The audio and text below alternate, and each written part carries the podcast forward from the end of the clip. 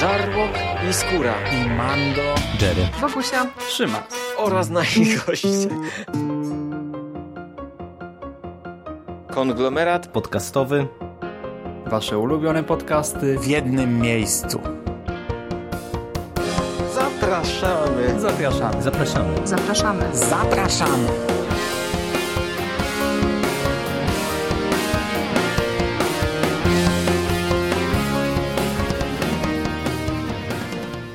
Witamy w Przekaście, czyli w przekozackim przeglądzie popkultury z przekazem. To jest w naszym regularnym cyklu luźnych rozmów y, twórców i przyjaciół konglomeratu podcastowego o wszystkim tym, co aktualnie dzieje się w popkulturze i nie tylko.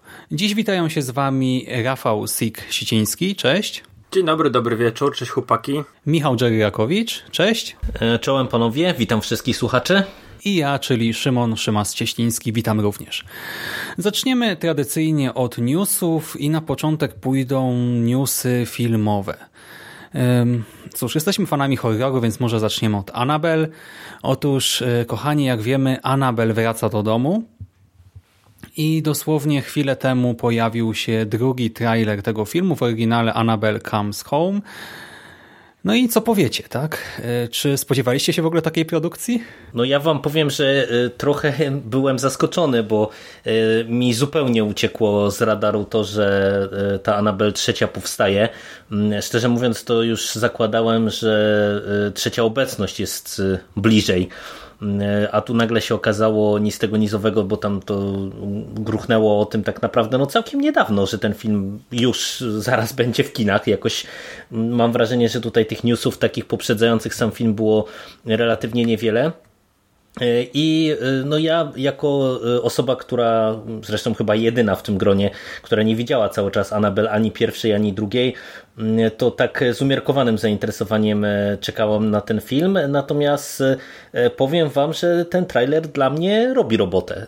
Trochę się mówi w kontekście całego tego poszerzenia uniwersum, o którym też e, Sikty z Mando ostatnio trochę dyskutowaliście przy okazji e, Topieliska, e, to, to mam wrażenie, że tak jak początkowo bardzo ciepło obecności były przyjęte, tak im więcej tych filmów, tym coraz więcej psów się zaczyna wieszać, że to takie tam po prostu prościutkie straszaki i tak dalej, ale no tak jak mówię, dla mnie ten trailer naprawdę robi dobrą robotę i aż mam chęć nadrobić te wcześniejsze Annabelle, e, żeby sobie e, tutaj trafić do kina, bo to po prostu wygląda e, fajnie. To wygląda na bardzo porządny, bardzo solidny straszak i, i ja jestem zainteresowany. Ale kurde, to wiecie co, to mogła być spokojnie obecność 3, bo tak naprawdę mm, głównymi postaciami będą Warrenowie. O ile w pierwszej Annabelle i w drugiej Annabelle tych Warrenów no, nie było, a, jako, jako takich, wiecie, bohaterów, mm, głównych, nie, nie pokazywano ich. Nie pamiętam, czy to gdzieś było wspomniane, później w, yy, nie w retrospekcjach, tylko w jakichś takich, yy, co było dalej. Że, chyba w Annabelle było, że ta w końcu było pokazane ta Annabelle w domu Warrenów, ale nie jestem na 100% pewien. Mm -hmm. Tak, tak, tak. Yy, ale tutaj, kurde, mamy, wiesz, Vera Farmiga, Patrick Wilson, pierwsza scena, samochód w ogóle i, yy, i kurde, gdybyś mi nie napisał, że wysyłasz mi trailer do Annabelle, to bym pomyślał, że wiesz, że jakiś błąd jest w napisie po prostu i, i oglądam trailer do trzeciej obecności. Tutaj będzie też ich, ich córka Judy, o ile dobrze kojarzę. Wiesz, no i ja, się, ja też powiedziałem się poprzednio w przekaście, ja jestem wielkim fanem takich e, rozszerzonych uniwersów. Tutaj to, to dla mnie działa i bardzo chętnie, szczególnie, że naprawdę druga część, która była prequelem Narodziny Zła, były porządnym horrorem. Chłopaki mają o tym podcast yy, i już tak średnio pamiętam, ale właściwie się zgadzałem tam ze wszystkim. Tak, podobało mm. nam się, podobało. No i pierwsza była, byłem w kinie pierwszej i, i, i byłem rozczarowany. Mm, natomiast wiesz, ja jeszcze nie widziałem tak naprawdę zakonicy topieliska i tutaj jestem ciekawy bardziej tej strony. Czy to po prostu działa jako, jako horrory, bo ja zdaję sobie sprawę, że to nie muszą być filmy najwyższych lotów. Nie, nie, nie, nie wszystkie horrory muszą być właśnie tą obecnością, która pozamiata i przez nią ostraż zbroję. Ale yy, zgadzam się też z tym, co powiedziałeś, że Tajer robi robotę, szczególnie, że widzisz, wiesz, te, te dziesiątki różnych, wiesz, jakichś takich artefaktów, jakichś przeklętych przedmiotów i już wiemy, że na przykład te monety będą wykorzystane, więc to też jest fajne bo może gdzieś tam po drodze będziemy mieli y, jeszcze jakiś film związany z ich kolekcją. No właśnie. E, ja nawet rozumiem, dlaczego to nie jest obecność 3, bo obecności jak gdyby skupiają się na tych poszczególnych sprawach Warrenów, nie? A tutaj mhm. dostajemy po pierwsze właśnie wielki powrót Annabel, więc chcąc nie chcąc, no ona się na ten tytuł nadaje, a po drugie, jeżeli ktoś nie pamięta z naszych słuchaczy, czy nie wiem, nie widział tego trailera, to obserwujemy w nim opiekunki córki Warrenów. Opiekunkę e, dziewczynę, która wchodzi do tego nawiedzonego pokoju, do tego pokoju, gdzie są wszystkie właśnie, tak jak Sik powiedział, artefakty i zaczyna je przeglądać, ich dotykać. I okazuje się potem, że Anabel przywołuje inne duchy powiązane właśnie z tą przestrzenią, tak, z tymi wszystkimi y, przeklętymi, nawiedzonymi przedmiotami, więc w gruncie rzeczy w tym filmie mogą się pojawić e, zjawy i demony ze wszystkich spraw Warrenów, a do tego jeszcze jakieś rzeczy po prostu wymyślone na potrzeby scenariusza. I tym samym ja widzę w tym ogromny potencjał właśnie do rozbudowy tego uniwersum na kolejną obecność, potem właśnie na pokazanie jakiejś konkretnej sprawy związanej z Warrenami, tymi prawdziwymi, tak, żywymi badaczami zjawisk nadprzyrodzonych i z jakimś przedmiotem, który zobaczymy tutaj, a do tego też na masę po prostu innych filmów, tak? To może być początek dosłownie dziesiątki spin-offów, potem jakichś crossów i tak dalej i y, oczywiście można przestrzelić, ale dla mnie sam pomysł wyjściowy jest genialny i to właśnie trailer robi robotę. Y, nasi główni bohaterowie y, no, sprawiają, że no, przypominamy sobie o, o obecności, tak wraca y, to, to napięcie. Ja się od razu zacząłem też uśmiechać, gdy odpaliłem ten trailer, czy to ten pierwszy, czy ten drugi. I widzę w tym ogromny potencjał. Naprawdę mam nadzieję, że ten film będzie przynajmniej w porządku i że on pozwoli wprowadzić nam do kin y, kolejne produkcje, bo no, nie będzie lepszego chyba Subwaya. No podpisuję się e, pod tym e, w pełni i też mm, ja wam powiem, że mm, to jest e, raz genialny pomysł w kontekście właśnie potencjalnego rozwoju, rozwoju uniwersum, a dwa, że mm, wydaje mi się, że tutaj też jest naprawdę bardzo duży potencjał na świetny straszak, bo tutaj będzie ograniczona przestrzeń, Przynajmniej tak film to nam zapowiada. Mam nadzieję, że tutaj nie będziemy mieli za dużo wyjść z tego domu, ale, ale na razie jakby trailer sugeruje, że na tej jednej lokalizacji się będziemy skupiać i to y, też jest coś, co moim zdaniem tutaj może bardzo dobrze zadziałać w kontekście całej atmosfery. I, i naprawdę no, ten trailer wygląda super i tak jak mówię, coraz głośniej jest o tym, że, że te filmy są słabe, nie? że one właśnie bazują na tanich jumpscarach i że to jest taki horror niskich lotów. Y, no i ja rozumiem te zarzuty. Ja też nie widziałem jeszcze Zakonnicy, nie widziałem Topieliska. Y, pewnie dużo w tym jest racji, że to są dużo prostsze horrory niż, y, niż to, co dostawaliśmy w obecnościach, no bo mimo wszystko to ja uważam, że obecności pomimo całego tego swojego bagażu bagażu tej czystej gatunkowości, no to one jednak robiły fenomenalną robotę, e, podnosząc do rangi sztuki właśnie to, e, jak można było sobie rozgrywać e, konwencję, jaką jest, nie wiem, chociażby nawiedzony dom i y, tutaj mam nieodparte wrażenie, że y, naprawdę widać, że twórcy mają pomysł, jak znowu zrobić y, kolejny świetny horror. I ja osobiście jestem zdania, że jeżeli ten film, tak jak ty Sik powiedziałeś, że mm, jeżeli on będzie działał dobrze jako horror, to ja to kupuję i naprawdę mogę dostać też dobry straszak, tym bardziej, że no, żyjemy w takich czasach, że tych horrorów jest tak dużo dobrych, mm, też takich ambitniejszych, że wiecie, no trzeba doceniać też dobrą warsztatową robotę Y, i mówię, wydaje mi się, że tutaj obyśmy się nie mylili, obyśmy się nie zawiedli, y, ale myślę, że z czymś takim właśnie możemy mieć tutaj do wymieniłeś, czynienia. Czekam wymieniłeś bardzo. bardzo wiele cech drugiej części. Ta atmosfera, zamknięta lokacja, yy to jest, to jest jakbym słyszał, wiesz, jakbyś opisywał drugą część, ten prequel, także yy, weź, ja myślę, że możesz pominąć spokojnie pierwszą część Annabelle, bo drugą część możesz oglądać bez znajomości tamtej i później sobie nadrobić ewentualnie ten, tą pierwszą Annabelle, ale druga Annabelle to jest do, dokładnie tak jakby się opisał, to co mówiłeś. Hmm. No, to muszę nadrobić. Muszę nadrobić, tym bardziej, że naprawdę, no, ewidentnie y, zmieniłem zdanie w kontekście trzeciej Anabel. Będę chciał iść na to do kina, e, więc będę miał motywację, żeby przynajmniej właśnie to, co mówicie, czyli prequel nadrobić. No dobra, no to e, jak słyszycie na A Szymas, Anabel... a ty widziałeś, hmm? widziałeś już to pylisko? Nie. A zakonnicę? Też nie. Fani, ja, te, ja też nie wiedziałem. No, żeśmy, się, żeśmy się dobrali. Mando żeśmy widział, się dobrali z tego co wiem, widział. Mówił, że podobało mu się nawet. No właśnie to Pielisko chwalił, ale jeszcze, jeszcze może zdążę do kina. Zobaczymy. W każdym razie tak, jak słyszycie na Anabel bardzo się wszyscy cieszymy, no to kolejny powrót może, czyli Terminator Mroczne Przeznaczenie. O jakichś tam e, pierwszych fotosach z planu i pierwszych zapowiedziach już wspominaliśmy w przekazie, teraz dostaliśmy w końcu zwiastun. No i jak zareagowaliście na ten zwiastun? W ogóle wtedy wszyscy byliśmy bardzo entuzjastyczni i każdy się cieszył, że to Tim Miller i produkuje e, Cameron mhm. i będzie Linda Hamilton i w ogóle pierwsza i druga część to przecież klasyki i wszyscy mieliśmy takie hura optymistyczne chyba wtedy e, zdanie, a z takich naszych prywatnych rozmów wynikało, że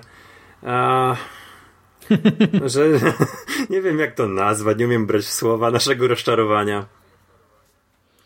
Czy mi się wydaje, że ten trailer y, niestety był kubłem zimnej wody na głowę nie tylko nas, ale, ale w zasadzie chyba wszystkich, którzy czekają na tego nowego Terminatora, no bo umówmy się, że ta seria to jest jedna z tych serii, do której uparcie twórcy wracają, no ale ona nie ma dobrej pasy od lat, no bo e, ten ostatni film Genesis e, to, to nie była aż taka katastrofa moim zdaniem, jak e, się o tym filmie zwykło mówić, ale to nie był udany film, chociażby chociażby ze względu na dobór głównego aktora, bo nie wiem kto to ten kawałek drewna obsadza w ogóle w hollywoodzkich blockbusterach. A był najlepszym z który tam krawał.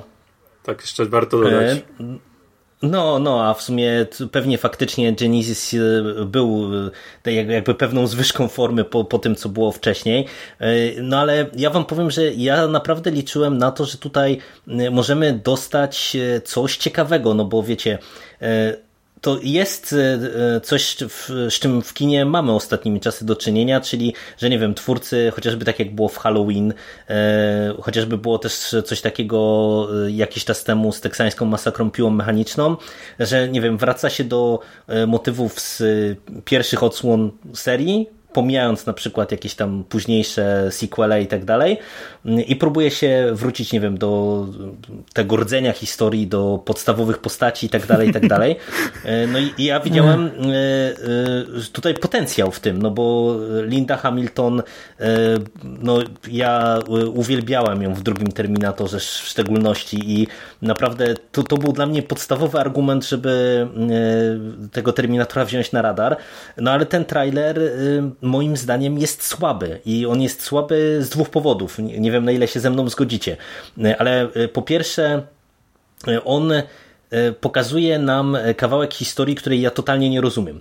W tym sensie, że y, pokazuje nam y, tutaj bohaterkę, którą y, świetnie pamiętamy, czyli Sarę Connor, która się pojawia znikąd ratując kogoś, kto okazuje się być jakimś nową, nowym terminatorem, który chroni dziewczynkę, nie wiadomo dlaczego i, i po co. Nie ma tutaj tej, tej podstawowej postaci, która do tej pory grała pierwsze skrzypce, czyli Johna Connora. Te terminatory dla mnie wyglądają spoko i akurat to jest jedyny element, który mi się wydawał ciekawy w tym trailerze, trailerze bo y, i ten kobiecy Terminator y, wygląda spoko i, y, i wygląda na to, że też w działaniu będzie spoko i ta, ta druga wersja, ten, ten zły Terminator też wygląda fajnie, czerpie z tego, co było fajne w dwójce, Więc wydaje mi się, że tutaj pod tym kątem może to grać, ale no, ja nie rozumiem, co to jest za historia, bo mówię, kompletnie tego nie czuję, to po pierwsze, a po drugie, e, no ja tutaj widzę e, coś, czego nie lubię, czyli wiecie, takie totalnie przegięte sceny akcji. No tam w końcówce mamy zlepek scen e, takich wyjątkowo wybuchowych, jakieś te miziające się samoloty, skoki na spadochronie z samolotów, jakieś w ogóle dziwne akcje. Dla mnie to nie jest Terminator i ja naprawdę nie rozumiem, dlaczego twórcy e, tego kina blockbusterowego e, czasem biorą się za materiał, którego od, od razu po czymś takim mam wrażenie nie rozumieją, no bo przecież y, takie wybuchowe sceny akcji, czy tego rodzaju sceny akcji, to wcale nie było sedno Terminatora, nie? No przecież y, w dwójce najbardziej pamiętne sceny to były często sceny wyjątkowo jakieś kameralne, nie? One nie musiały być y, rozgrywane na wysokościach i właśnie z tak wybuchową akcją, która, nie wiem, może się kojarzyć i może się sprawdzać w szybkich i wściekłych, a niekoniecznie musi grać w Terminatorze. No ale zagadałem was trochę, oddaję wam głos. No, jak wy w ogóle znajdujecie ten trailer? No Sik wspomniałeś, że w prywatnych rozmowach raczej byliśmy rozczarowani, no ale, ale jak wy to widzicie? Czy to ma się w ogóle szansę udać, patrząc po tym pierwszym trailerze? To ta dziewczynka, która mówisz, to jest kobitka, ona ma 32 lata. eee, Co? No, ta taka, tak, ta, ta latynoska to jest Natalia Reyes i ona ma 32 lata. A Wow, ja byłem święcie przekonany, że to jest jakaś nastolatka i, i tego w ogóle też nie ogarniałem, kto to jest. Ale nadal nie ogarniam, mm. także spoko. Ja też nie. To znaczy, wiesz, yy, mamy kobietę Terminatora, mamy Lindę Hamilton jako Sarah Connor i mamy Natalię Reyes jako Dani Ramos i rozumiem, że w tym momencie mamy e, girl power czyli nie mamy męskiego, znaczy co najwyżej się pojawi Arnold Schwarzenegger jako dobry Terminator na, nie wiem, na jaką, jak, na jak długo. E, ale nie mamy, właśnie tak jak powiedziałeś, Johna Connora.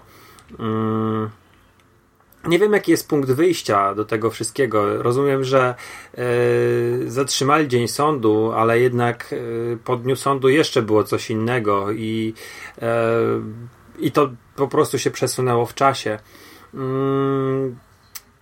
Bardzo spoko był, było zobaczyć tą taką scenę, gdzie Gabriel Luna, którego ja kojarzę z agentów tarczą, tam gra Ghost Ridera, yy, mhm. okazuje się być yy, nie jednym, ale dwoma Terminatorami, czyli tym powiedzmy pancerz zrobiony na T800, T1000. No to oczywiście są podejrzewam nowsze modele, ale e, to było ciekawe zaskoczenie i to było jedyna rzecz, która mi się tak naprawdę w tym trailerze podobała. Pojawienie się samej Sary Connor i to strzelanie jej e, i cała reszta to po prostu było tak nijakie.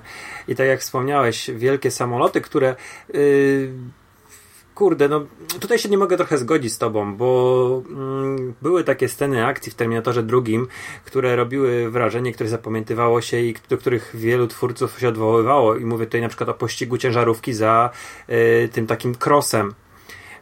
Kojarzysz o czym mówię? Nie no, oczy, oczywiście kojarzę, ale wiesz, ale to ja i ale tak... to jest e, mniejsza skala, Coś, no. coś takiego... Tak, no właśnie to, to miałem na myśli mówiąc, że to były sceny dużo bardziej kameralne, nie? No bo jednak wiesz, to były sceny skupione na, na dobrym rozegraniu y, lokalizacji i y, tych konkretnych dwóch postaci dosłownie, nie? A tutaj mamy to takie typowo sequelowe podbicie stawki do entej potęgi. I druga rzecz z tymi samolotami, to wiesz, oglądałem ten trailer w dzień i pierwsza myśl, jaka mi przyszła do głowy, to kuźwa, kolejny film, w którym gówno widać, bo kolejny dziejący się, wiesz, w mroku nocy, gdzie wielką siłą tak naprawdę Terminatora drugiego było to, że jednak tam było dużo widać. I to się wszystko tak prezentowało fajnie. I ja, ja pamiętam chociaż ja wiem, że zdaję sobie sprawę, że tam były sceny w nocy, na przykład helikopter, który, yy, mhm, który ostrzeliwał tak. Ten oszklony budynek, działa się ta scena, działa się w nocy, ale generalnie to pamiętasz yy, Terminatora drugiego jako taki film, bo jedynka to jest zupełnie inny klimat, to, jedynka to jest tak jakby bardziej slasher z elektronicznym mordercą, a dwójka to jest blockbuster, taki pełną gębą. Ale ja go pamiętam jako jasny film, w którym wszystko widać doskonale i mimo, że wiesz, oglądaliśmy go w czasach, kiedy tak naprawdę byliśmy skazani na telewizję, VHS-y.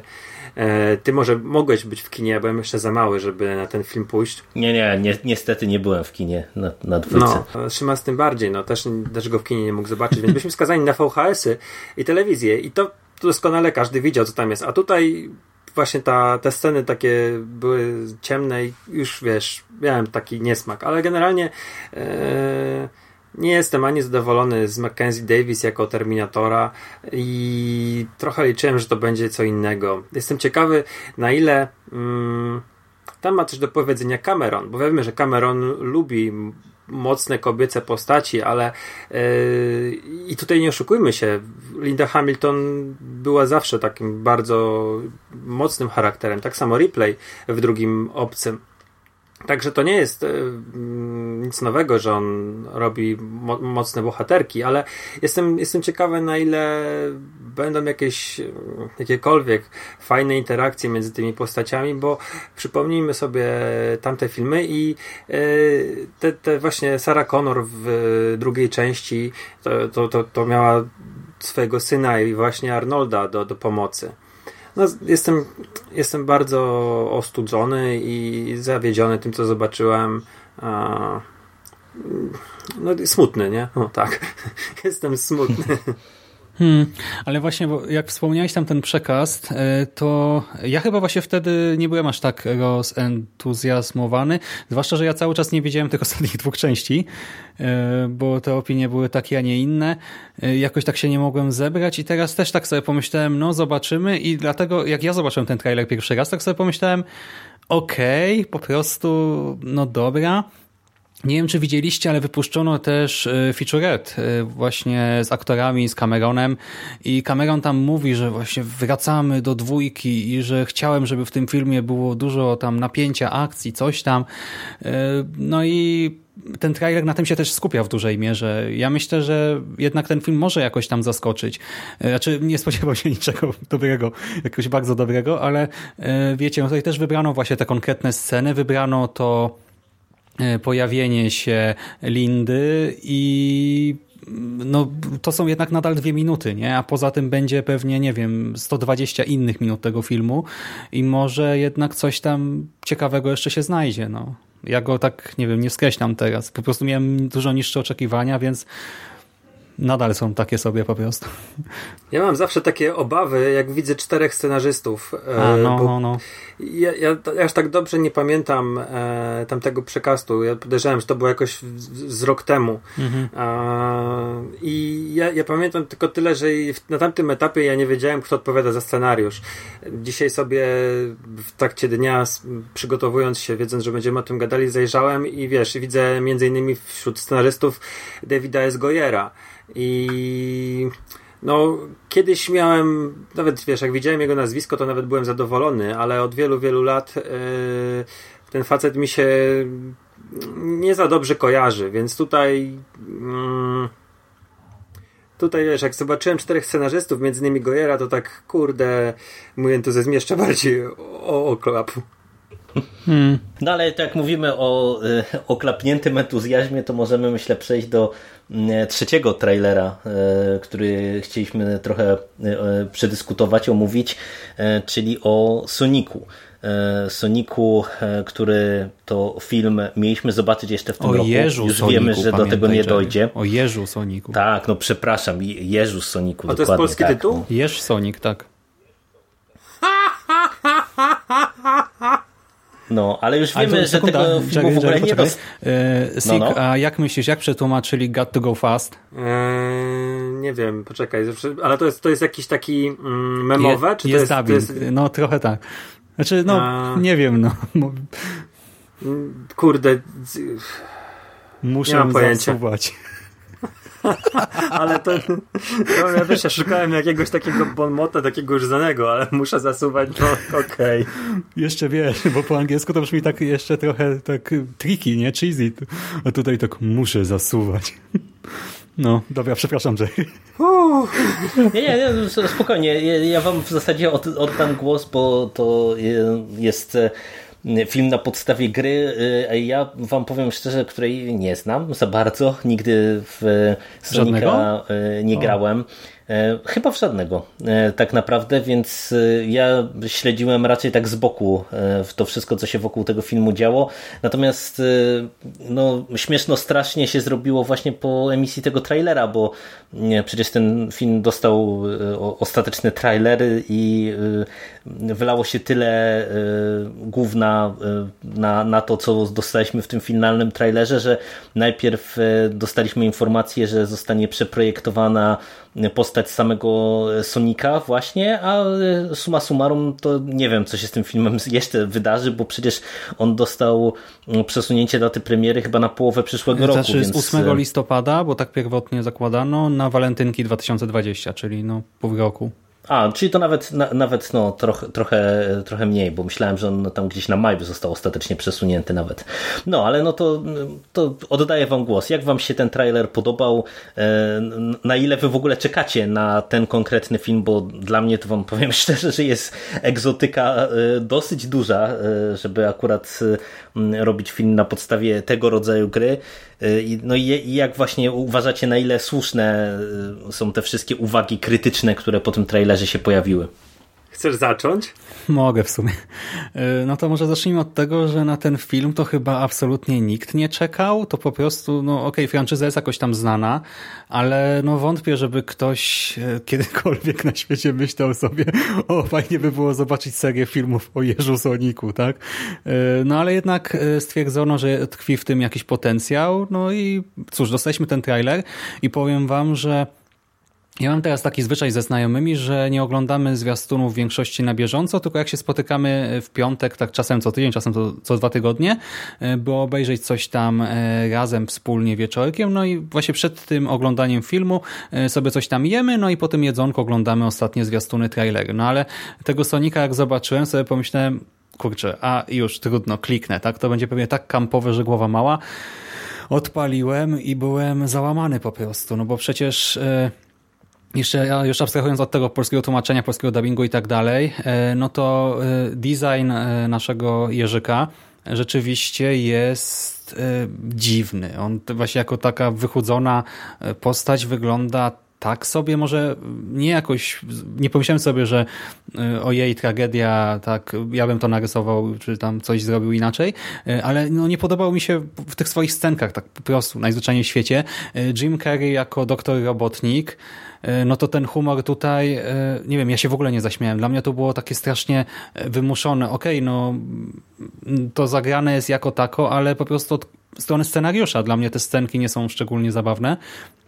E, do tego przecież jak w tle leci Coolio i Gangsta's Paradise, to, to ja w ogóle jak to usłyszałem, to tak w pierwszej chwili patrzę na zakładki, nie, na komputerze, czy mi się nie otworzyło gdzieś w innym oknie coś na YouTubie, nie, czy po prostu to nie jest, nie wiem, jakaś playlista e, gdzieś w tle otwarta, ale tak patrzę, wiesz, zatrzymuję Sonika, patrzę, muzyka przycichła, odpalam Sonika, muzyka leci dalej. I w ogóle co się dzieje, czemu? Nie, dla mnie to był jakiś kosmos i naprawdę byłem zażenowany i gdy potem musiałem to oglądać drugi raz u znajomych, to to się po prostu wbiłem w kącik kanapy, przymknąłem oczy i mówię, no trudno, no lecimy. Mnie się to w ogóle nie podoba. A do tego y, gry z Sonikiem ja grałem w kilka y, y, gierek z nim, ale kurczę, ja, ja, tej fabuły praktycznie nie pamiętam. Ja pamiętam postacie, tak? No bo tam tych postaci e, w sumie było sporo, ale e, poza tym no to chodziło o gameplay, tak? Ta, ta cała fabułka to były jakieś głupoty, e, które ja nawet jako dziecko wypierałem raczej ze świadomości. Jeżeli dało się przeklikać, to się przeklikiwałem przez całą fabułę, tak? Bo chodziło o rozgrywkę, a tutaj jak mamy mieć historię o naszym Jerzu, który ratuje świat przed robotnikiem, no to no ja tego nie widzę, a jeszcze Jerry wspomniał o tym, że to jest egzotyka i tak dalej. E, zaraz jak się pojawił ten zwiastun, e, to nie wiem czy widzieliście, ale pojawiły się e, newsiki, że może będzie coś takiego jak Segaverse czyli filmy z uniwersum gier tak, wydanych przez Sega. No i to, to już w ogóle, jak ja to przeczytałem, sobie pomyślałem, ale to co, to będziemy mieli, nie wiem, teraz Sonika, nie wiem, potem będzie, będą inne postacie właśnie z jego uniwersum, tam się Tails może pojawi, etc., Potem co będzie? Streets of Rage, tak? Golden Axe, Shinobi, nie wiem, Jet Set Radio, yy, Crazy Taxi, tak? The House of the Dead i potem jakieś crossy, nie wiem, będą jacyś Avengers. House of the Dead już było. No tak, ale wiesz, no teraz w nowym uniwersum. wiem, wiem, wiem, wiem. Valkyria e, Chronicles, nie Fantasy Star, Super Monkey Ball, no i trochę tego mają, ale ja totalnie tego nie widzę. To się, ja, ja nie wiem, znaczy ja mam nadzieję, że to po prostu były jakieś takie przebąkiwania fanów Segi i jakieś takie totalnie wyssane z palca rzeczy, bo no przecież to brzmi tak absurdalnie. O, dobra, oddaję ci głos. A, więc ja ci powiem, że zdziwiłbyś się, bo a, okazuje się, że Sonic to ma jakiś kosmicznie wielki fandom. Ja wczoraj jak napisałeś, że nie znasz fabuły, to ja też byłem zdziwiony. Mówię, kurde, nie byłem zaznajomiony, wiesz, grałem tylko w jedną, chyba pierwszą albo drugą część na y, Sedze Mega Drive, to był połowa lat 90.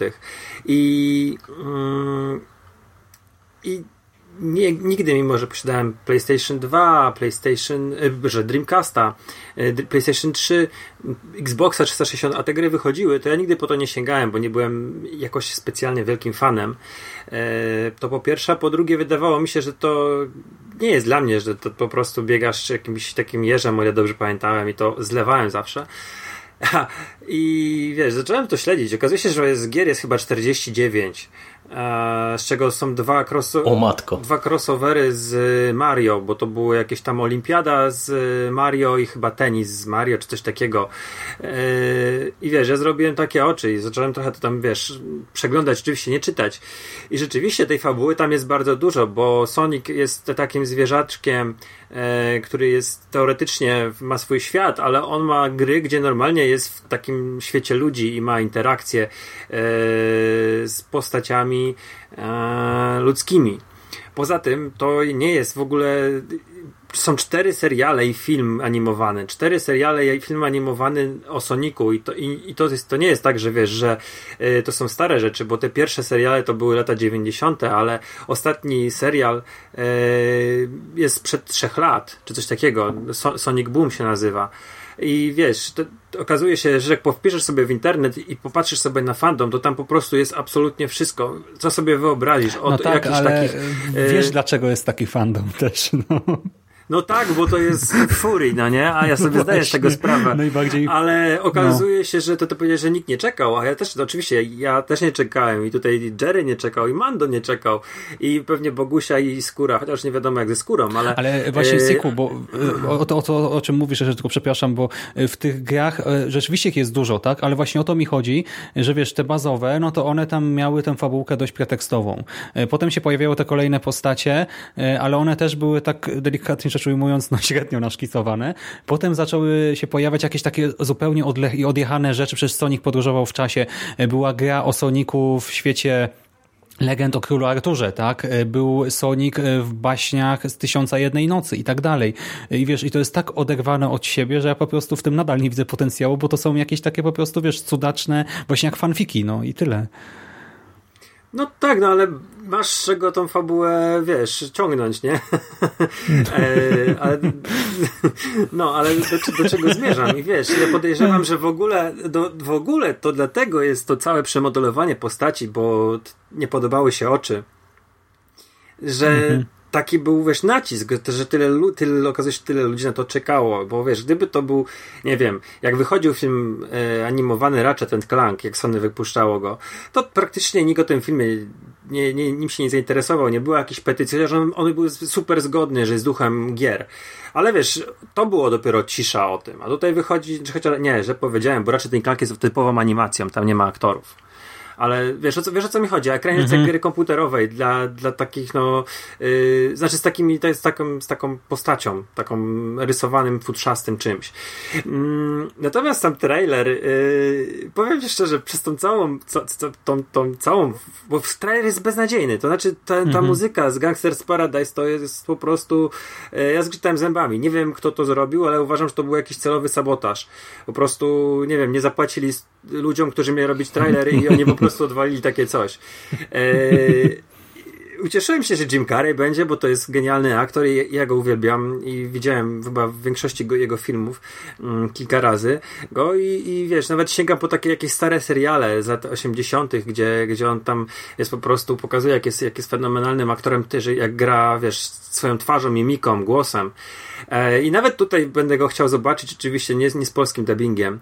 E, ale trailer jest beznadziejny, ale po tej całej, wiesz, tej hecy i po tym szukaniu, wiesz, jakichś informacji o Sonicu, to ja chętnie ten film obejrzę. Nie, nie, oczywiście nie pójdę na niego do kina i poczekam pewnie na Netflixa, e, ale kurde, wiesz, zacząłem się zastanawiać, że gdzieś po drodze przez całe swoje dziecięce, nastoletnie i dorosłe życie omijał mnie jakiś kosmiczny fenomen tego wszystkiego, że wiesz, że dla mnie to była taka postać totalnie z marginesu, wiesz, ja, ja zdałem sobie sprawę, że to jest maskotka Segi, ale Sega nigdy w Polsce nie była popularna. E, bardziej gry, tak jak znaczy Dreamcast może najbardziej, ale gry Segi, -hmm. gdzie już wychodziły na inne kolejne platformy, to, to może były jakieś jakaś popularność zdobywały, bo oni też oprócz tego, że produkowali, to jeszcze byli przecież, że deweloperami, to jeszcze byli producentami. E, dystrybutorami, o w ten sposób. I wiesz, ja to chętnie zobaczę, po tym trailerze jeszcze bardziej. Ja muszę to obejrzeć z polskim dubbingiem, bo to może być naprawdę niezła zabawa. E, oczywiście, no chciałbym zobaczyć Kijima Karia ze swoim głosem, ale. Mhm. Ale ja A, też jeszcze taka ciekawostka. Żeby pójść na taka ciekawostka. Tak totalnie dla Beki. E, dzisiaj ogłosili gry z Hmm, to się dziwnie składa w ogóle. Dzisiaj ogłosili gry z subskrypcji, yy, nie, z subskrypcji PlayStation Plus mhm. i grom na czerwiec będzie m.in. Sonic Mania, czyli jedna z takich najnowszych odsłon 2D. Także tutaj sobie, wiesz, bardzo chętnie to zobaczę. No ja właśnie odpaliłem swojego Steama i widzę, że mam 9 gier o Sonicu tylko na Steamie, nie? Więc też pięknie. Co, coś I, y, ukrywasz, że nie, no, nie znam tych gier. Dawno grałem, jak byłem dzieckiem. tak, tylko na Pegasusie tam, nie? To właśnie pod choinkę coś tam dostałem. No, ale y, wiesz, chodzi mi o to, że nadal myślę, że nikt się nie spodziewał jakichś takich pełnych metraży serii czy coś, a tu naprawdę y, jak się pojawiły te newsy o franczyzie czy Segaverse, bo Segaverse, no to, to, to jest absurdalne, ale właśnie jako franczyzę, to ja jestem w stanie sobie wyobrazić, że ktoś gdzieś w Hollywood powiedział, dobra, no to zrobimy właśnie najpierw taki film wprowadzający, zobaczymy w ogóle jak się y, sprzeda, jak to będzie tam, nie wiem, z techniką animacji, nie, y, z tymi naszymi efektami, czy to będzie ładniej wyglądać, jak, co ludzie powiedzą. Y, potem właśnie dorzucimy tego Talesa, czy Knackelsa, czy jak, on się tam, jak to się odmienia. E, potem możemy zrobić w ogóle tych naszych wojowników wolności. Tam w ogóle w świecie Sonika jest kilka drużyn i dosłownie, dlatego powiedziałem o tych Avengers na początku, że można by zrobić, wiesz, film o drużynie ABC, yy, tylko że no, znaczy ja się wątpię, żeby to się aż tak sprzedało mimo tego fandomu, no bo ten fandom, no to jest dość specyficzny i e, on jest może i głośny, ale z tą liczebnością też bym aż tak nie przesadzał. Nie po prostu są ludzie dość aktywni pewnie w sieci. Tak jak, nie wiem, fandom My Little Pony czasami bywa.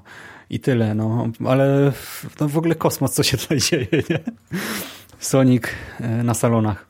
No dobra. E, Jack, chcesz coś dodać, czy lecimy, przechodzimy płynnie do naszego takiego trochę tematu przewodniego? E, myślę, że przejdziemy, natomiast jedna rzecz tylko tak e, dosłownie jeszcze mi przyszła do głowy, jak ty wspomniałeś o tym Segaverse, bo ja tak wspomniałem, że to chyba Sony robi, a, teraz sobie doczytałem w międzyczasie, że, że to Paramount mhm. Pictures, natomiast Sony z kolei też ostatnio opublikowało informację, że oni w ogóle będą E, teraz chyba na w zasadzie masową skalę przerabiali swoje gry na filmy i teraz e, trochę się zastanawiam, e, z czego to może wynikać, że w ogóle po tylu latach no umówmy się, słabej pasy, jeżeli chodzi o ekranizację gier, znowu nagle mamy próbę powrotu do, do, do tego, co przez ładnych parę lat próbowano zrobić, czyli do ekranizacji gier.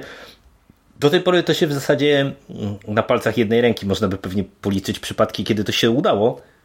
Ja jestem teraz bardzo ciekaw, czy faktycznie y, jakiekolwiek plotki o tym, że y, Sega będzie robiła te kolejne filmy pełnometrażowe y, i na ile Sony faktycznie zacznie na, na szerszą skalę przerabiać swoje tytuły na filmy, czy to ma się prawo udać, nie? Czy to będzie znowu wysyp jakichś mniej lub bardziej kuriozalnych potworków.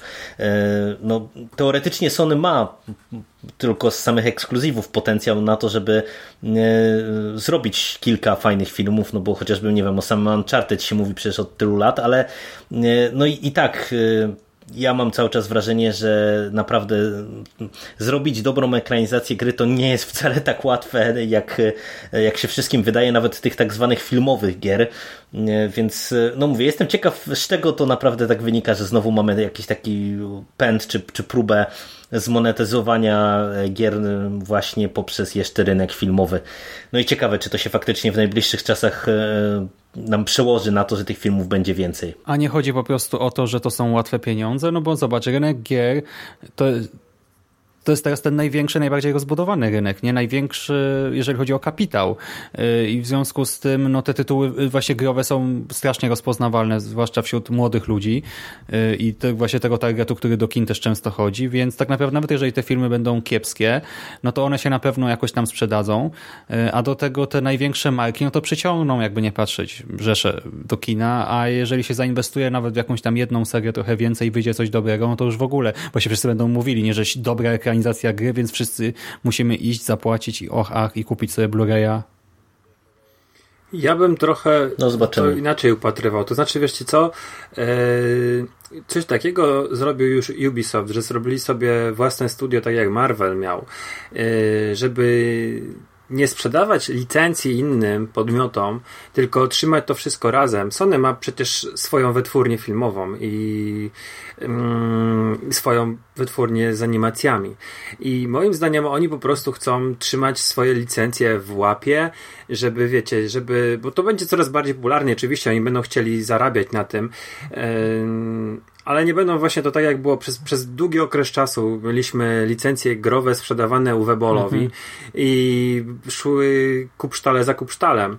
mm, Nintendo zrobiło jeden film na licencji. To były pierwsze Mario Bros., które w ogóle niesłusznie moim zdaniem, e, bo ja niedawno odświeżyłem ten film, jest tak oczciwie osądzany, mm, bo tak naprawdę Super Mario się za bardzo nie dało w tamtych czasach zekranizować jakoś porządnie. Z tym materiałem, który się miało i z um możliwościami, ale y, to już nie jest to. Po prostu Nintendo dopiero, wiesz, teraz coś myśli o tym, żeby może coś ekranizować. Oni też mają kupę swoich marek zajebistych.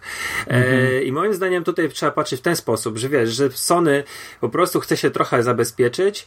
Mm, może wiesz, jako, jako wytwórnia matka będzie sobie chciało, wiesz, okej, okay, załóżmy Paramount chce robić film na naszej licencji, to będziesz robił Paramount za twoją kasę, będzie robiło go nasze studio, studio PlayStation. A może będą chcieli, wiesz, po prostu robić w Sony to. No też ja, ja nie wiem do końca, jak to może być, ale ja bym w tą stronę bardziej szedł, że to jest po prostu zabezpieczenie swoich e, marek, bo umówmy się, że e, tak jak to będzie coraz bardziej popularne, ale do tej pory yy, filmy o, na podstawie gier komputerowych, to wiesz, to mówi się teraz Pikachu, detektyw Pikachu przebije jakąś tam e, barierę którą wcześniej ustanowił dopiero, znaczy pierwszy Tomb Raider i przez tyle lat żaden inny film, a było tych ekranizacji sporo, między innymi Piaski Czasu, Prince of Persia, tak, e, Warcraft, to, to te wszystkie filmy yy, uważało się jako porażki, więc to ja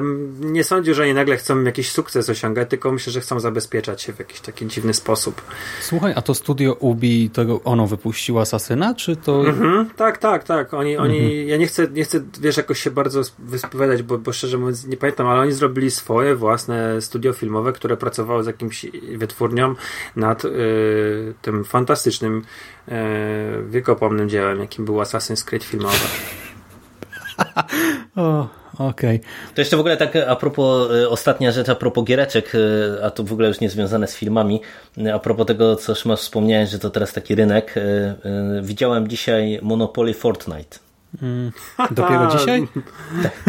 Hmm. Tak, a propos tego, że Monopoly to teraz to... jest ze wszystkim robione, to, to dzisiaj widziałem właśnie no to Monopoly już, Fortnite. Ja też widziałem Skyrim.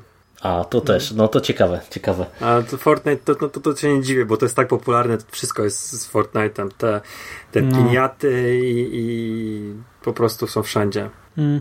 No dobra, to idźmy do, do kolejnego tematu e, i tak e, jak Szymas powiedziałeś, może się nam zrobić trochę taki motyw odcinka, czy, czy dłuższa rozmowa, a ja temat trochę zaproponowałem, czy temat trochę wyniknął w naszych prywatnych rozmowach w związku z tym, że ja nadrobiłem Waleriana i Miasto Tysiąca Planet Luca Bessona, czyli film, który już chyba ma dwa lata, bo on chyba w 2017 roku, mhm. tak mi się coś wydaje, miał swoją kinową premierę. E, ja e, na ten film chciałem dotrzeć do kina, bo widziałem e, przy okazji jakichś innych filmów trailery w kinie i one robiły na mnie bardzo dobre wrażenie tak od tej strony wizualnej. I pomimo, że już bezpośrednio po premierze ten film od razu miał raczej chłodne recenzje, tam narzekano e, i na e, aktorów e, w głównych rolach, i na samą fabułę, no i ogólnie jakby odtrąbiono porażkę Bessona, to i tak nadal chciałem ten film zobaczyć, ale nie dane mi było, dopiero teraz, wiecie, w telewizji go sobie obejrzałem.